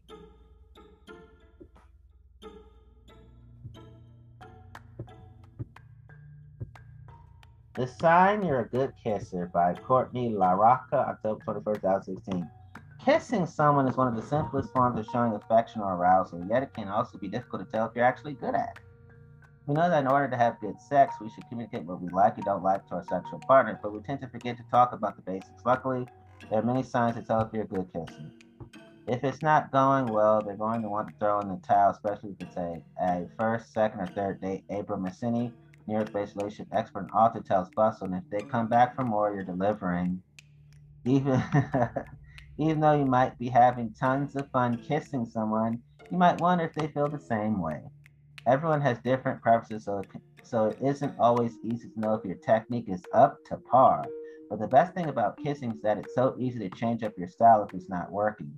If you don't want to outright ask your kissing partner if you're good at what you do, it's possible to figure out how they really feel by the way they kiss you back. There are seven signs to pay attention to the next time you're making out that will tell you if you're a good kisser. One, your kissing partner doesn't pull away. Let me say it up front. My kissing partners never pull away. A surefire sign to tell if your partner likes the way you kiss them is if they don't pull away. The easiest way to know whether or not you're a good kisser is if, quote unquote, no one tries to give you remedial kissing lessons and don't pull away in the middle or after the first and second kiss, Masini says. If your partner does pull away, though, don't feel bad. Everyone's kissing technique is different. It just a sign that you and your partner styles just need to learn to adapt to one another. Two people tell you. Yes, people do tell me. If your kissing is really top notch, your kissing partner might not be able to stop themselves from telling you how great you are. It could be a simple wow or a discourse how expressive and sexy you are when you kiss, Masini says. If your partner wants, wants to let you know how great of a kisser you are, they'll say something. Number three, you're focused on it. That's true. I am focused on it. If you get in the zone anytime you make out, you're likely a good kisser. A good kisser has the ability to create a mental bubble around the two people. April Davis, a dating relationship expert and founder of LUMA, tells Bustle when kissing, it should feel as if the two of you are focused on each other and the rest of the world blurs around you. Four, you can laugh off awkwardness. I do laugh off awkwardness. A good kisser knows how to make the most of an awkward situation. You can laugh off any weird noise when you're making out. Your partner will likely think that you're a great, great kisser. You're both engaging on a physical level and being truly comfortable is what will turn you and your partner on, Davis says. But if you're pulling away, keeping your lips tight, or wiping your mouth after a kiss, the other person will sense it and feel just as inhibited, Davis says. When it comes to kissing, it's cool to embrace any awkwardness. That, Five, your partner's excited to kiss you. My partners are excited to kiss me. If you already kissed someone before and they seem super into the idea of doing it again, it's probably because they like the way you kiss them. Keep in mind, though, that everyone is different. It's entirely possible to be a good kisser to one partner, not so much what another prefers. Carol King, Author and staff sexologist for Good Vibration tells Bustle, there are so many ways to kiss, so being a good kisser is just a matter of finding someone you're compatible with. Six, you can adapt your style. I can adapt my styles. Even though everyone has different pre- preferences when it comes to kissing, if you can adapt your technique to what your partner's into, you're likely an excellent kisser. A good kisser knows how to switch up their technique depending on who they're kissing or what stage of arousal they're in. Kissing somebody who's interested but not turned on is likely going to be different from someone who's feeling very, very passionate, King says. If you know when to amp it up or slow it down, your partner will definitely enjoy kissing you. That would be me again. That would be me again. Seven, your partner's into it. Yes, my partners are into it. If your kissing counterpart seems actively engaged in the kiss, you're probably doing pretty well. Take note of how they react to you trying to kiss them. If they don't meet your tongue with their tongue, you might want to pull back and slow down, King says. If they seem fully engaged in the act, you, you're most likely doing everything right. Everyone's kissing style is different. There isn't one way that's inherently better than the rest. If the person you're kissing is engaged with what you're doing, you don't need to worry if your kissing is lackluster. The most important part of being a good kisser is enjoying the experience and making sure your partner is too. So I have all the seven signs of a good kisser. I'm a good kisser. I'm a great kisser. I'm an excellent kisser. I make out. I, I engage in tongue kissing. I engage in French kissing. I can engage in all kinds of kissing exceptionally well. Wow, I am on a roll. Let me keep on rolling. Okay. What does feminist porn look like? September 7, 2013, Russell O'Connor. Originally published on Role slash Reboot and cross posted here with their permission. It's a common complaint among feminists that pornography, quote unquote, objectifies women. And rightly so, since a lot of it does. Most straight parentheses, straight pornography really does present women as mere objects without feelings or desires of their own. Uh, only role most porn shows women playing in sexual encounters is as catering to the fantasies and whims of men who pay no attention to anything about women's needs, let alone their desires. But that's not the worst of it. A lot of pornography is proudly misogynistic. Women are mistreated, humiliated, used, and insulted, all of which is presented as quote unquote normal and appropriate. The fact that this is expected to appeal to a male audience is scary. But porn can objectify women without being so obviously offensive. Most porn has a predominantly male perspective. The directors are usually men, and most porn is made for men. As a result, the camera often embodies the quote unquote male gaze, GAZE. It looks where a man, a stereotypical straight man, it is in parentheses, would look. As a result, women are presented exclusively as objects of desire, never as subjects of pleasure. This is why men are so strangely absent from much straight porn, except as disembodied penises. This can easily appear, as J. Bryan Lowder once said on Slate, as a strange form of reverse objectification. But as Lowder knows this, there's a simple reason for this. Most porn made for men is shot in such a way as to allow the male viewer to project himself into the scene. The woman is thus presented as available to any man who wishes to use her. A penis needs to be present, but the man to whom it is attached had better not be too present, lest he threaten to become the focus and the male viewer be threatened with homoeroticism. Only the woman is to be seen, and she is there for the pleasure of the male viewer. Similarly, hardly any attention is paid in most porn to authentic female sexual pleasure. It's not just the fake moaning, it's the fake sex. Sure, it's nice if the guy goes down on the woman after she has gone down on him, but having gone down on a few women, I'm here to tell you that what passes for cunnilingus in most porn is not giving anyone much pleasure.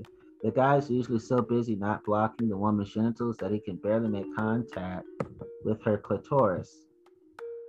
I've also noticed that in most of the mainstream porn I've ever seen in life, most of the oral sex is the woman going down on the man. Very few times have I seen the man going down the woman first and the man going down on the woman. There's always the woman going down on the man in terms of oral sex. That's always been off putting to me. Porn doesn't have to be like that though, even if most of it is. Um, there's some guys that would say the woman sucks me off. I never eat her out, which is sexual misogyny in and of itself, which I absolutely hate, by the way. There's no reason a video can't be sexually explicit and still present women as human beings who deserve to be treated with respect, even when they have their clothes off and who have an equal right to sexual desire, pleasure, and satisfaction. There's no reason to borrow a phrase from Jack Glenn Friedman and Jessica Valentine that porn can't present women as sexual collaborators with men rather than sexual conquest of men. Porn that doesn't present men and women as equal partners, sexually speaking, that presents sex as something that men do to women that women do for men is dangerous. It reflects and thereby reinforces the warped view of sex that underlies rape culture. That is the core of the feminist criticism of porn and is absolutely correct. But by the very same token, porn that presents sex as something two people do together, or more than two people do together, because group you have group sex porn.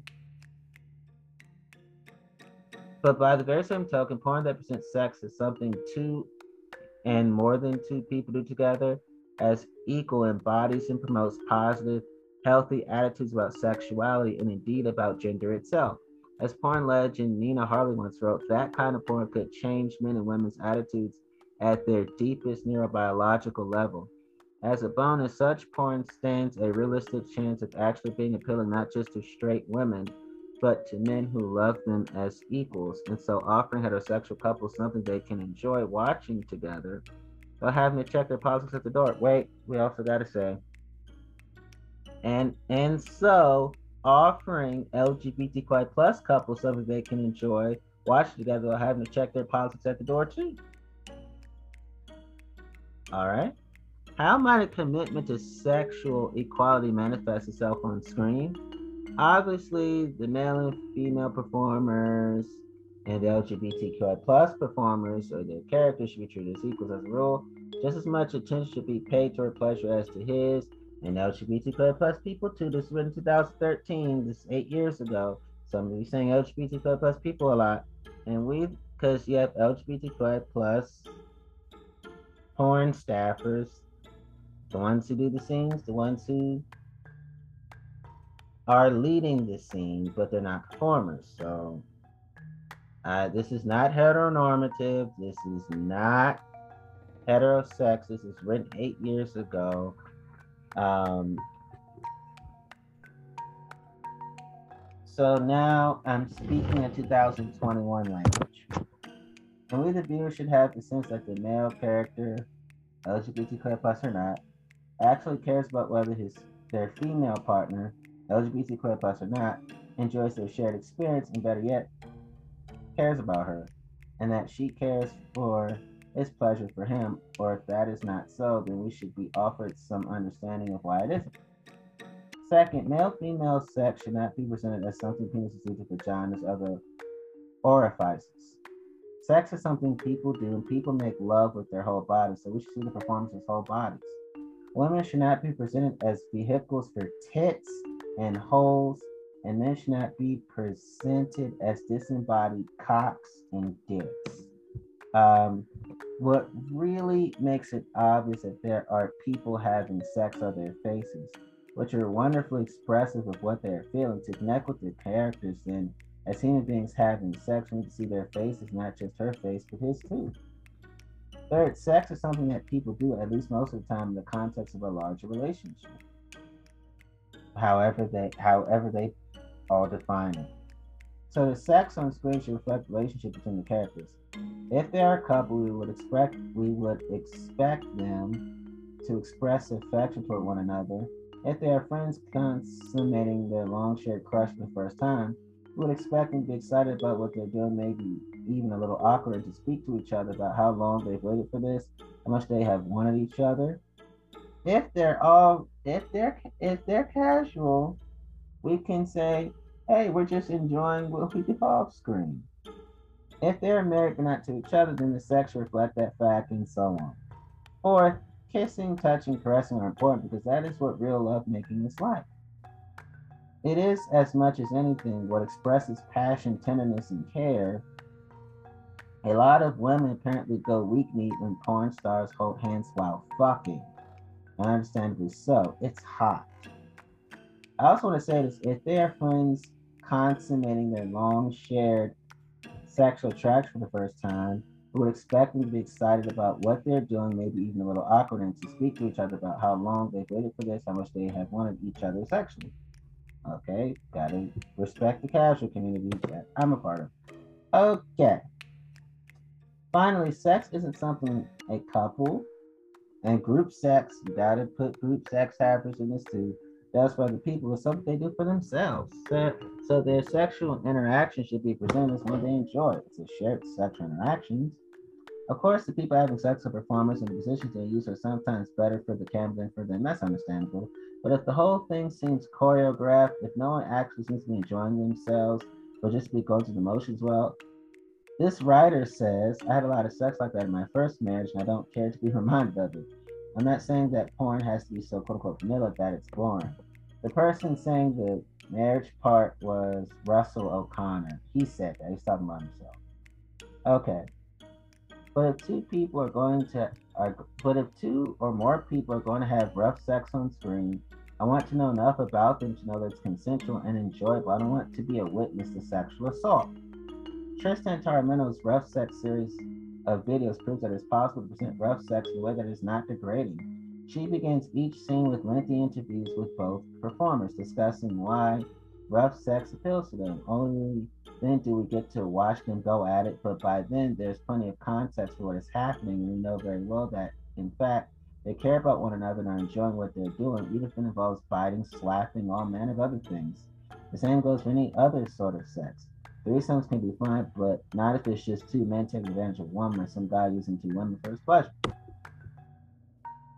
Or to take a different example, in the video, Don Juan's therapist from Sweet Sinner, a modern day Don Juan attempts to seduce yet another woman, only to have the tables turned on him. They have sex, but she treats him as a mere tool for her pleasure. Straight porn that strives to live up to that sort of standard I've just articulated is a kind of feminist porn. Feminist porn includes a lot more authentic lesbian porn, for example, such as the Crash Pad series and the artsy videos released by Juicy, Bo- Juicy Pink Box and produced by Jincey Lumpkin. But straight feminist porn is still rare. While many studios have tried hard to make couples porn, these efforts have rarely been successful. The couples label usually seems to mean little more than no anal, no facial, and that doesn't by itself make for feminist porn. In the last few years, however, several studios have started producing um, straight feminist porn, or at least trying to do so. The effort doesn't always succeed, but even if it only succeeds some of the time, that's a big improvement and it deserves to be applauded and supported as well as enjoyed. Porn plays a significant role in shaping sexual culture, so the more porn reflects a feminist perspective on sex, the better all people will all be.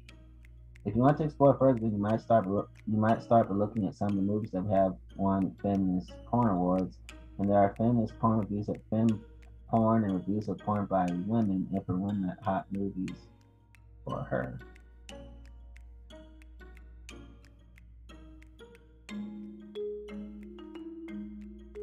Um, I love this article.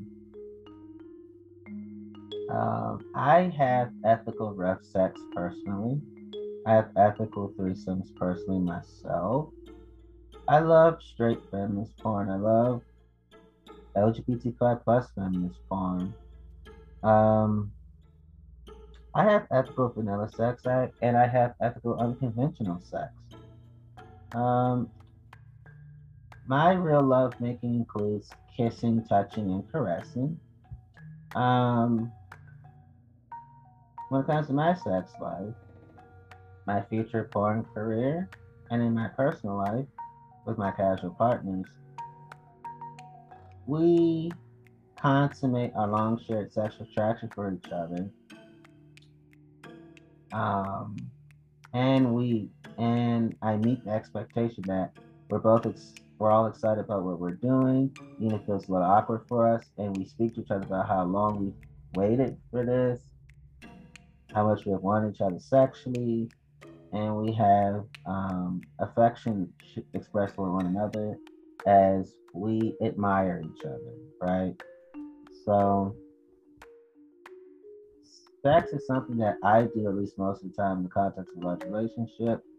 Sex isn't something that my and I do for other people, but it's something that we do for ourselves. Our shared sexual interactions are are ones we enjoy. Um,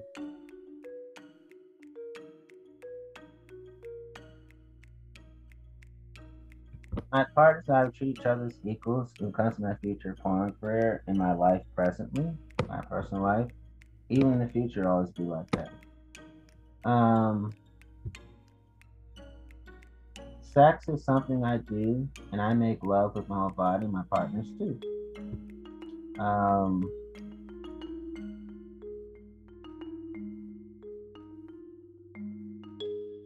I love authentic female sexual pleasure as much as authentic male sexual pleasure. I love authentic queer sexual pleasure too. Um, I don't do fake moaning and I don't have fake sex. Um, my partners don't do any of those things even.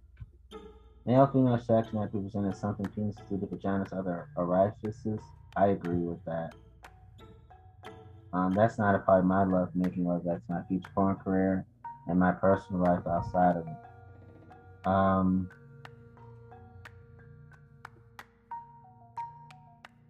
Russell O'Connor, not his real name, lives in New England. He's a father, husband, feminist, a leftist, radical Christian.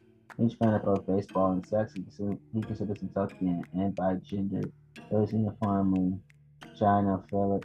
Yeah, I love, I like this guy. Um, but yeah, I love this article. Okay. So let me I love getting to the point. Um, gutsmagazine.ca it says happy people fucking. Posted by guts on january 2015 culture issue 3 sex. Keeping it playful with spit magazine's feminist point by maddie mcnabb. This is what she's saying let me make sure I got a gender pronouns right. Me go to the bottom. Go to the bottom.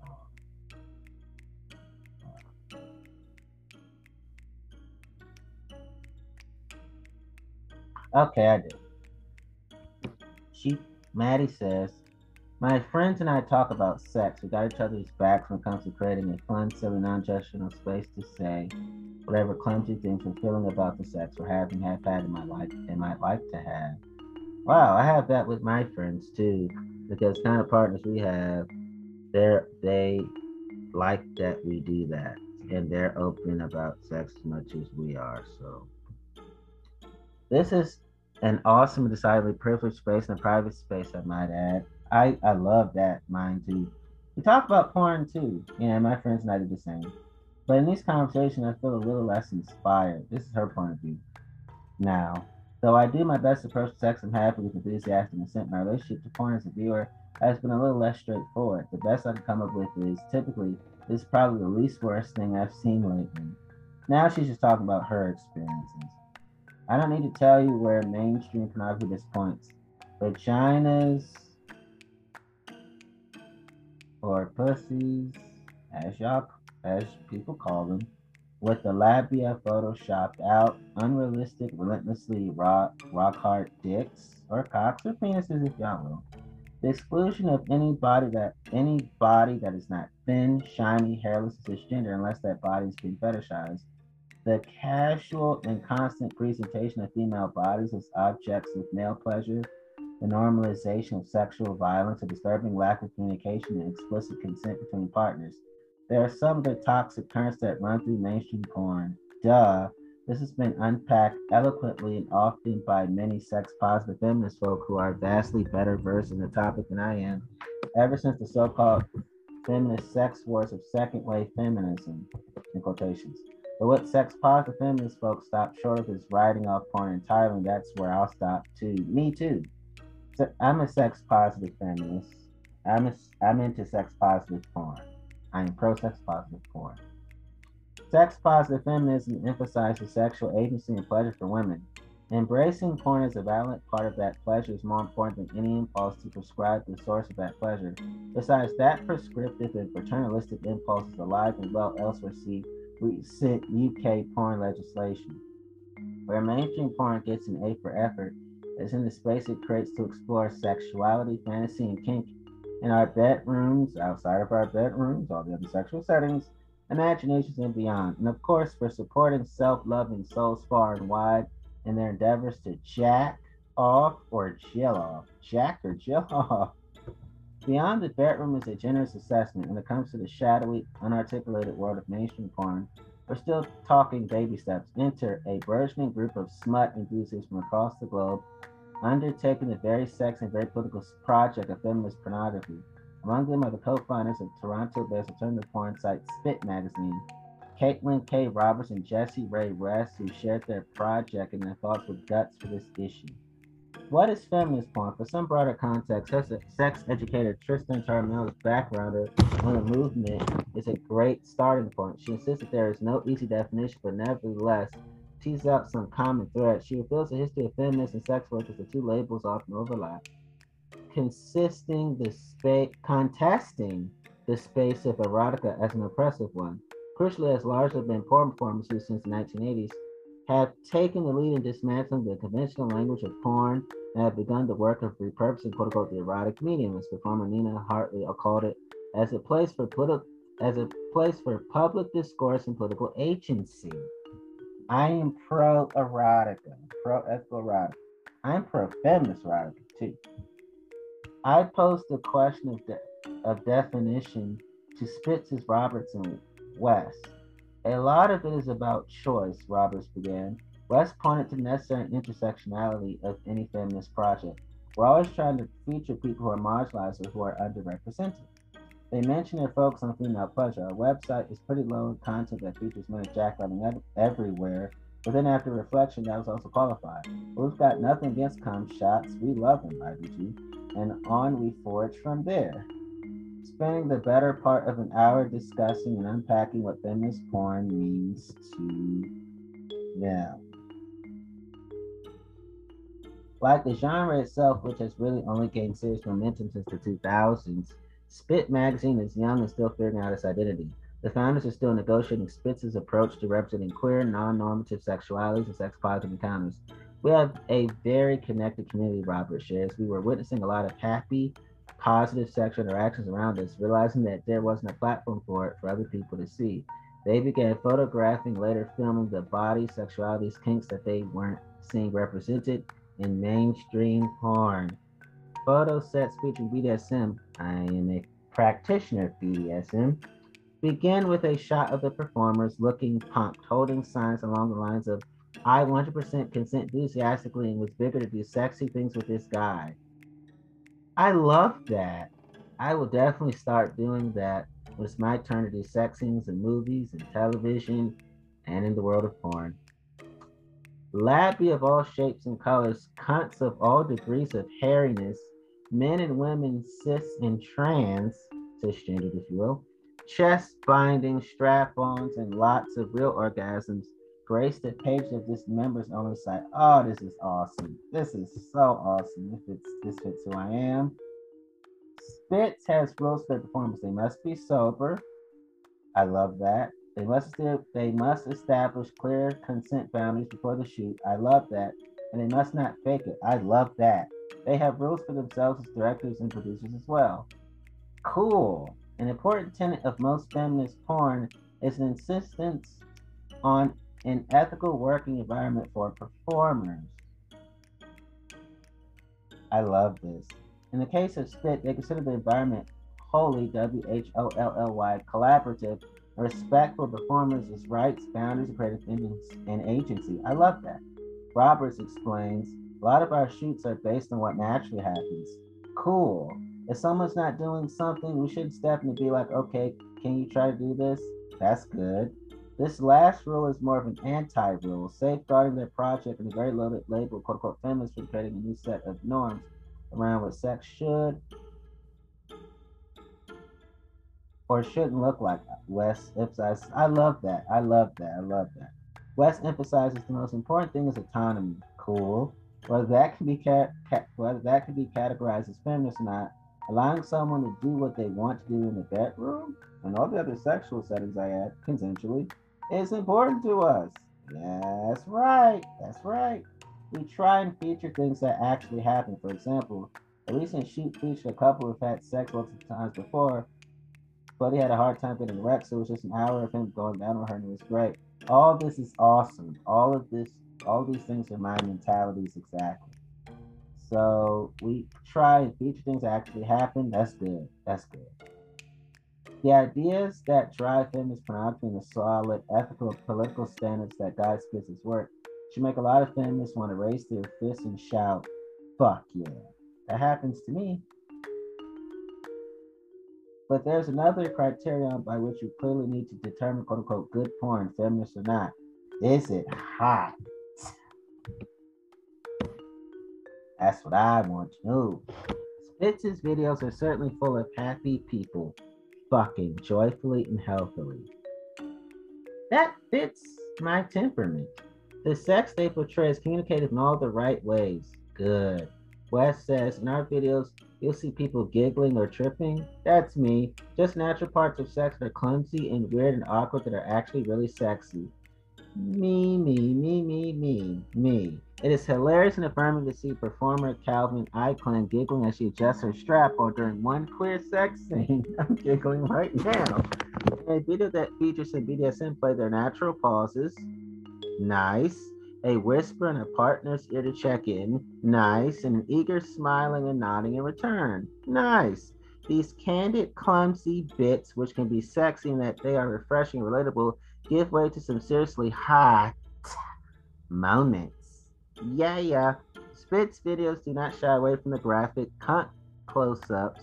Lovingly portrayed, fill the screen. Oh, I'm turned on right now. Sometimes the shot dwells an enthusiastic tongue down below.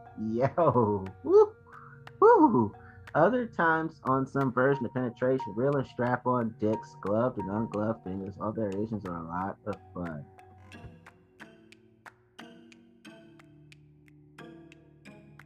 That means they also have pussy close-ups too, which I think is fascinating. the real highlight in nearly all of Spitz's videos is the way they dwell on female orgasm. In the absence of the easy physical manifestation of pleasure that comes with the male orgasm, pun intended, the ubiquitous money shot.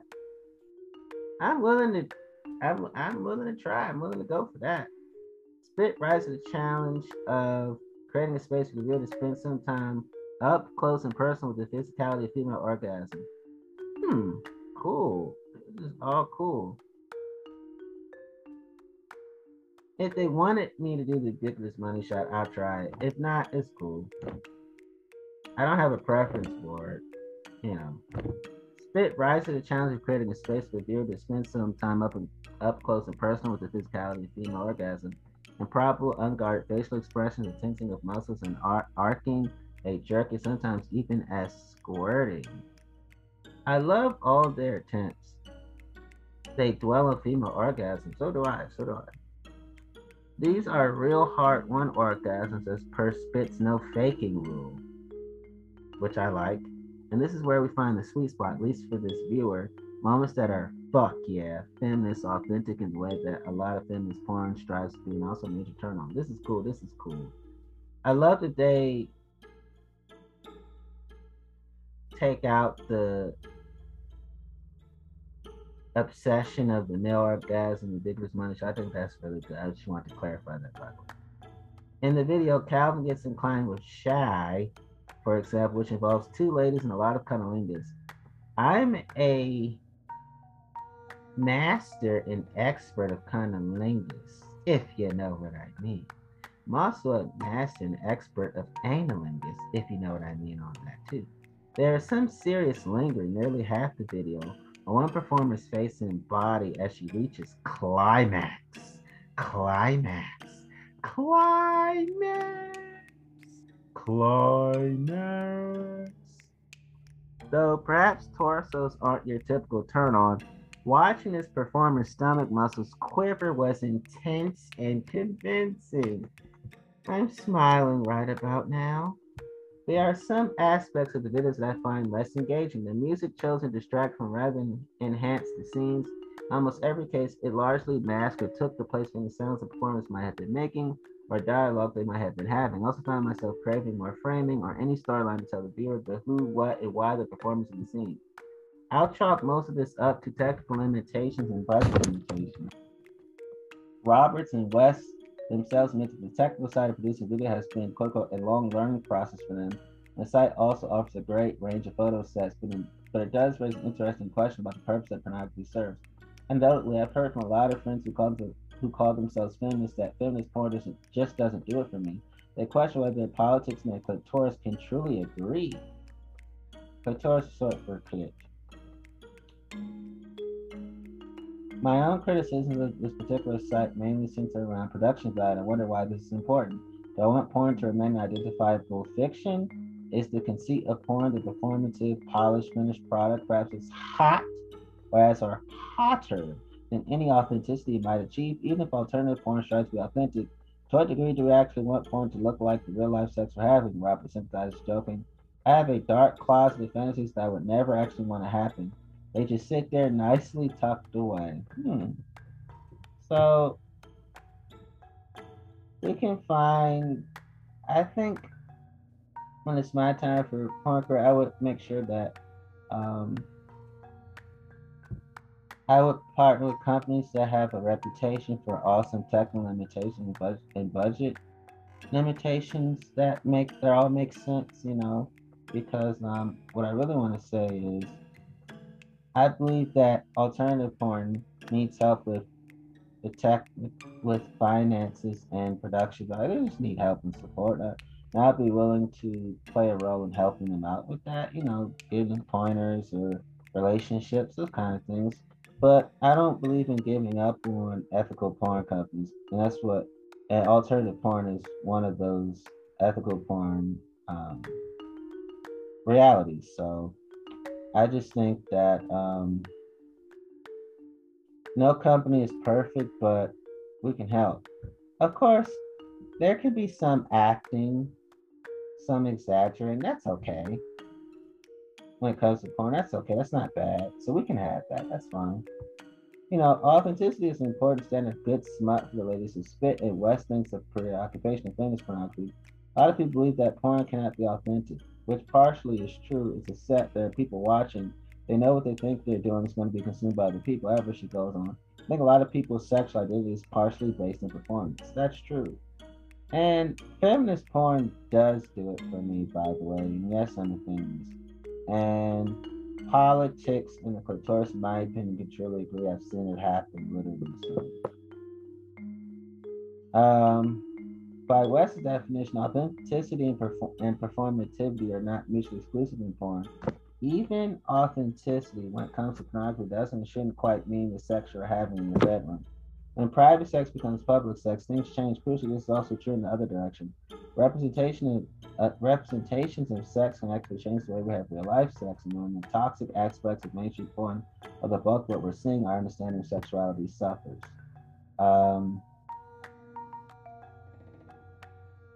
Which brings us back to the political potential of public sexuality, sex workers' rights, which I support.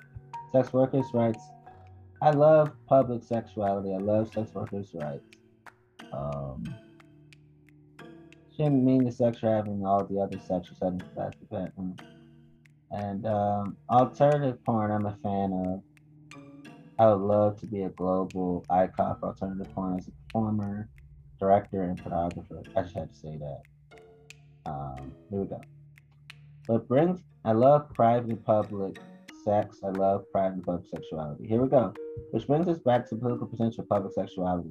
Sex workers' rights activist Sarah M's 2012 piece on the seventh annual Feminist Porn Awards spoke eloquently of this potential. The public event helps to build a community of desire. Unlike the largely anonymous mainstream porn industry, queer pornographers, I hope to be a, I hope to be that one day, stand in front of what we do. Queer's personal queer's personal political identities are a part of our sexual pornographic performances as creators and as audiences. And performance can be a way of establishing and confirming the existence of queer lives. By the way, in my future board career, I'll be on OnlyFans, Pocket Stars, and all the other uh, sex work creator sites that gives me monthly income in the future. Just want to say that. Let me clarify and say that I would never be a part of a sex worker creating site that dehumanize sex workers like future sex workers like myself and um, cost us any kind of mischief at all. Never, never, never. Here we go. When it comes to building community around positive, healthy sexuality, Roberts and West definitely live their policy condition to producing porn, they run a sister company called I Tap That. Ooh, I just got introduced to the company. I'm gonna watch them. A sex plus queer positive community based resource. Ooh, I would love to partner with them. Their mission statement reads We want to provide a sexy, shameless, guilt free environment to ensure people's self worth is not determined by the kind of sex they have, who they're having it with, but on the integrity of their choices. Ah, they're speaking my heart's verbiage. They host parties ranging from dance parties with sex positive flair to full on play parties featuring live porn shoots. Oh, oh, ah, that's refreshing. Beyond the cyberspace of online porn, Roberts West and their sexy com- in their sexy community are regularly intervening in Toronto's public spaces to quote unquote to stand in front of what they do. This is a live bodily resistance to conventions around sex, and it is exciting. Yeah, self-explanatory. My agreement is to return to an earlier thought. Mainstream pornography has taken sex a few steps out of the bedroom, all the other sexual settings I had. Yet it continues to reinforce itself as a societal taboo, something to be watched but not talked about. When we open an incognito, incognito window, dive into the dark corners of the internet, click on that hasty all caps title, the cultivated thrill of the taboo is right there with us. Of course, there's an undeniable link between sexual desire and transgression, but thinking about sex solely as a mysterious thrilling secret does none of us any favors.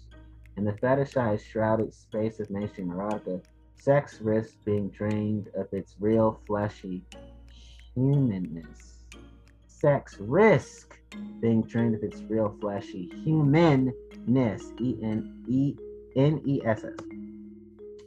In the spaces between the words that we should be hearing in depictions of sexual encounters, is this okay? I like when you do that. Consent gets lost. Rape culture flourishes. Hmm. That's an excellent point. Projects like Spit show us what happens if we take sex and erotica beyond shame into a new public spoken out loud space, West says. I think it allows for people to have healthy relationships with themselves. I support that. Porn and sex are such a big part of people's lives, including mine. And if it's occupied by so many people that aren't like us, then how are you going to feel like you relate? Excellent question. So, an alternative porn like Spit's fundamentally defetishizes and de escalates sex, insisting that sex is a lot of things that really isn't that big a deal. What happens to that transgressive thrill? Can it turn us on to transgress? Er? Transgress er? Hegemonic structure instead? Hmm. Those are great question. I'll give Spit's Spitz's Caitlin K. Roberts last one in the brain slash boner conundrum. We have to become as informed as we possibly can, but remain naughty. Ooh.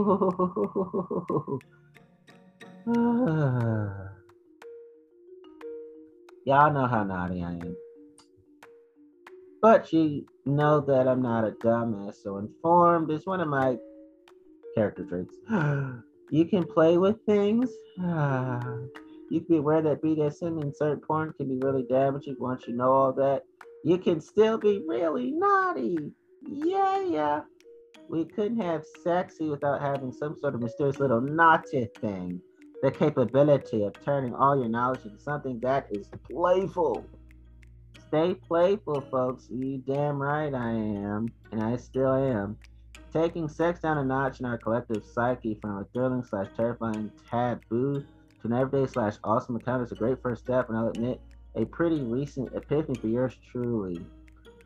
Uh, thinking about sexy communities, and another community can create discourse around representation of sex and who gets to participate, making room for queer and trans folks, people of color, bodies, different sizes, and abilities. With any luck, like the founders of Spit and a growing community of sex positive educators and activists and performers worldwide, by finding ways to speak our sexualities out loud, we might see what a quote unquote community of desire, as Sarah M. calls it, can achieve. This is my shit.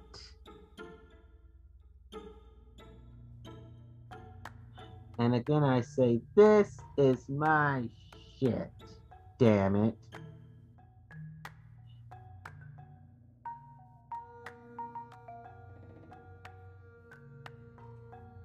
Happy people fucking is from our sex issue, winter 2014 through 2015.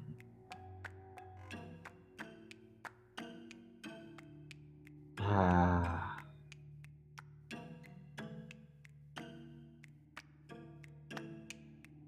Bet your ass I'm going to be kinky and wise.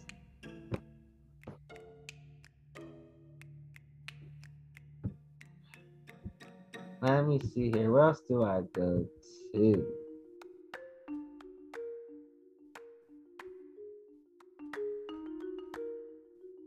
Here I go.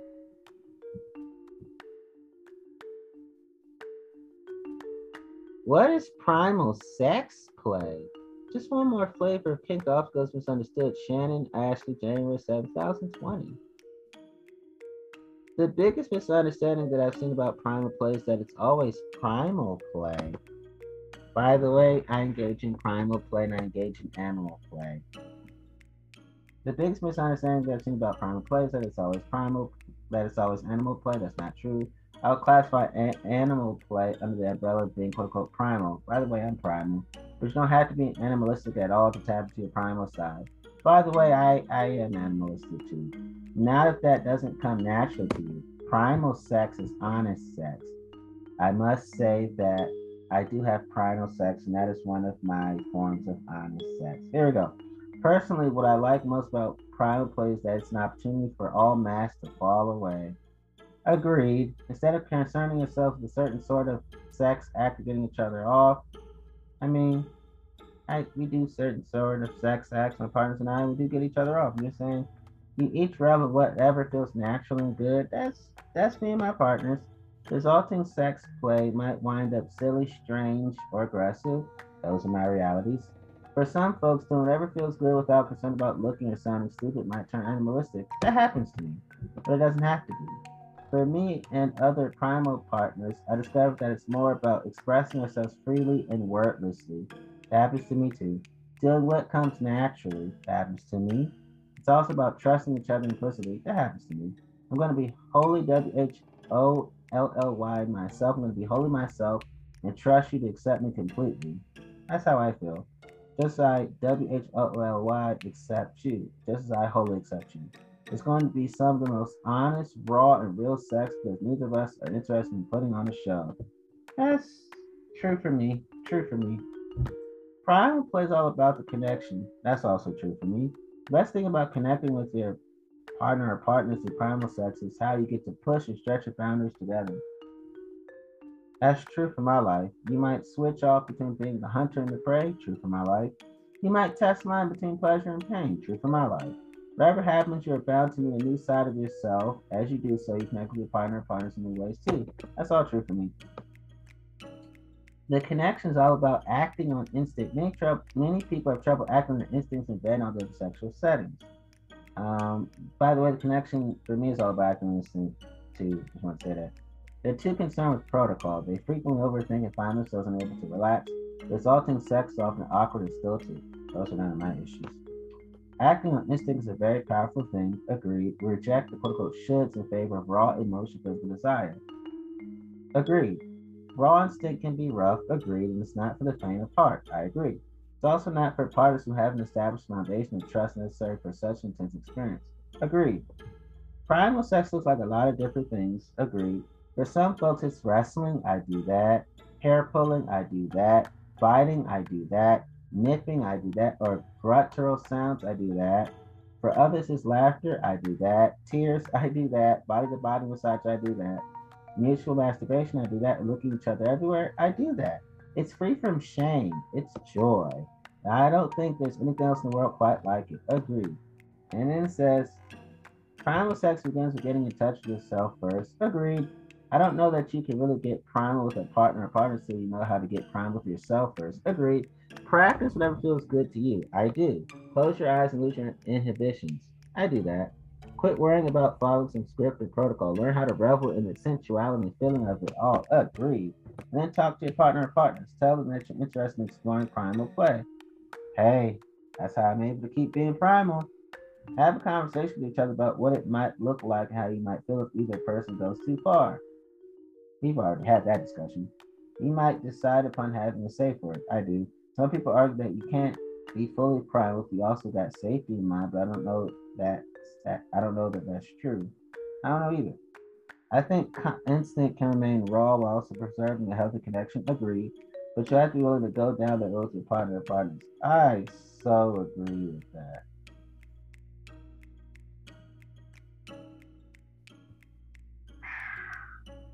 That's a flavor kink of mine, by the way. Hmm. Okay.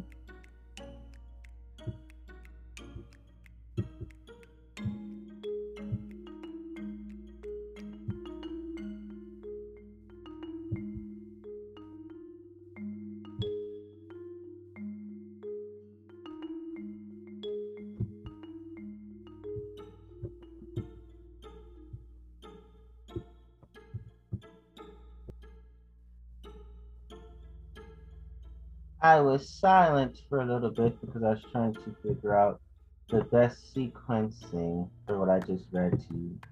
And I sure enough found it. What is soul sex? Know the spiritual aspect of sex. IOA spiritual NSFW. Not safe for work. NSFS. Not safe for school. Signed into Runshunter.com. And no, this is not religiosity at all.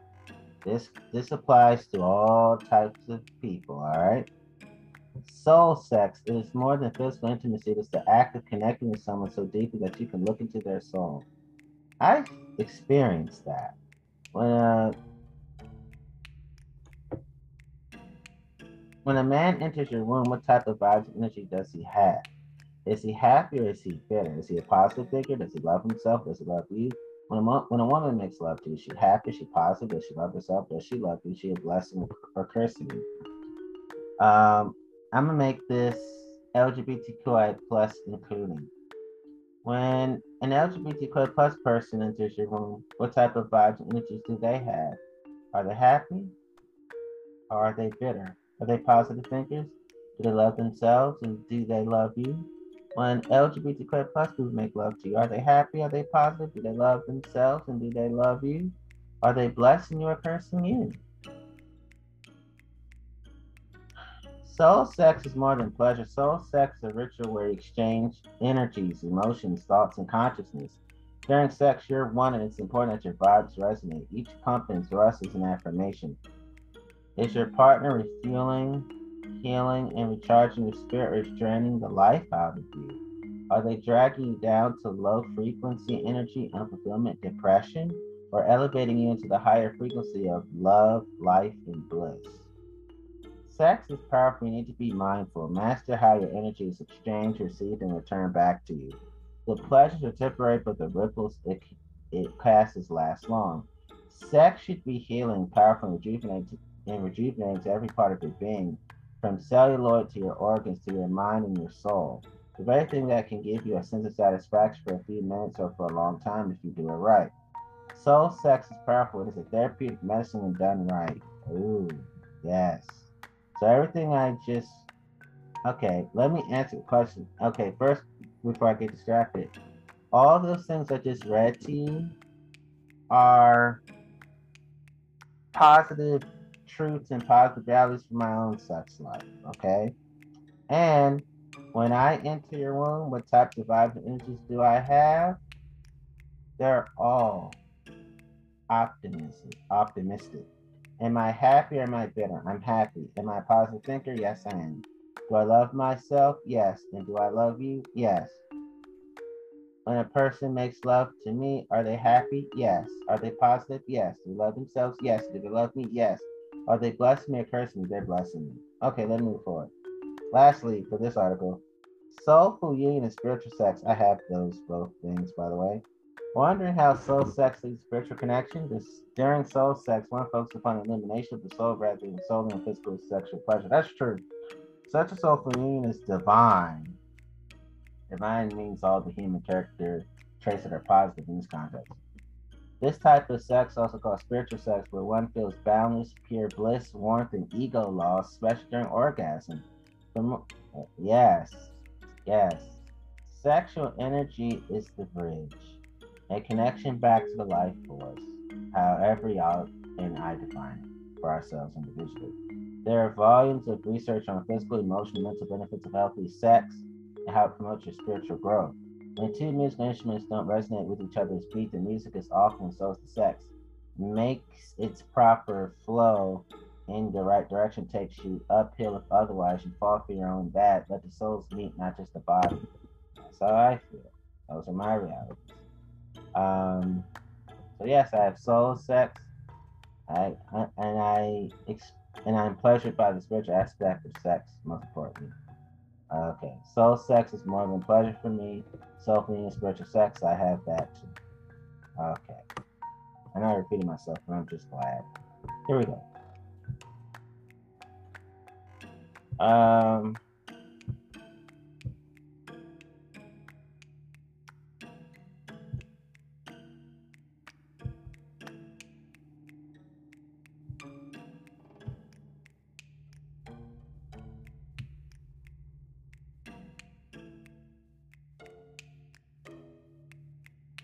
I'm quiet again because I'm still making sure that I frequent right. So let me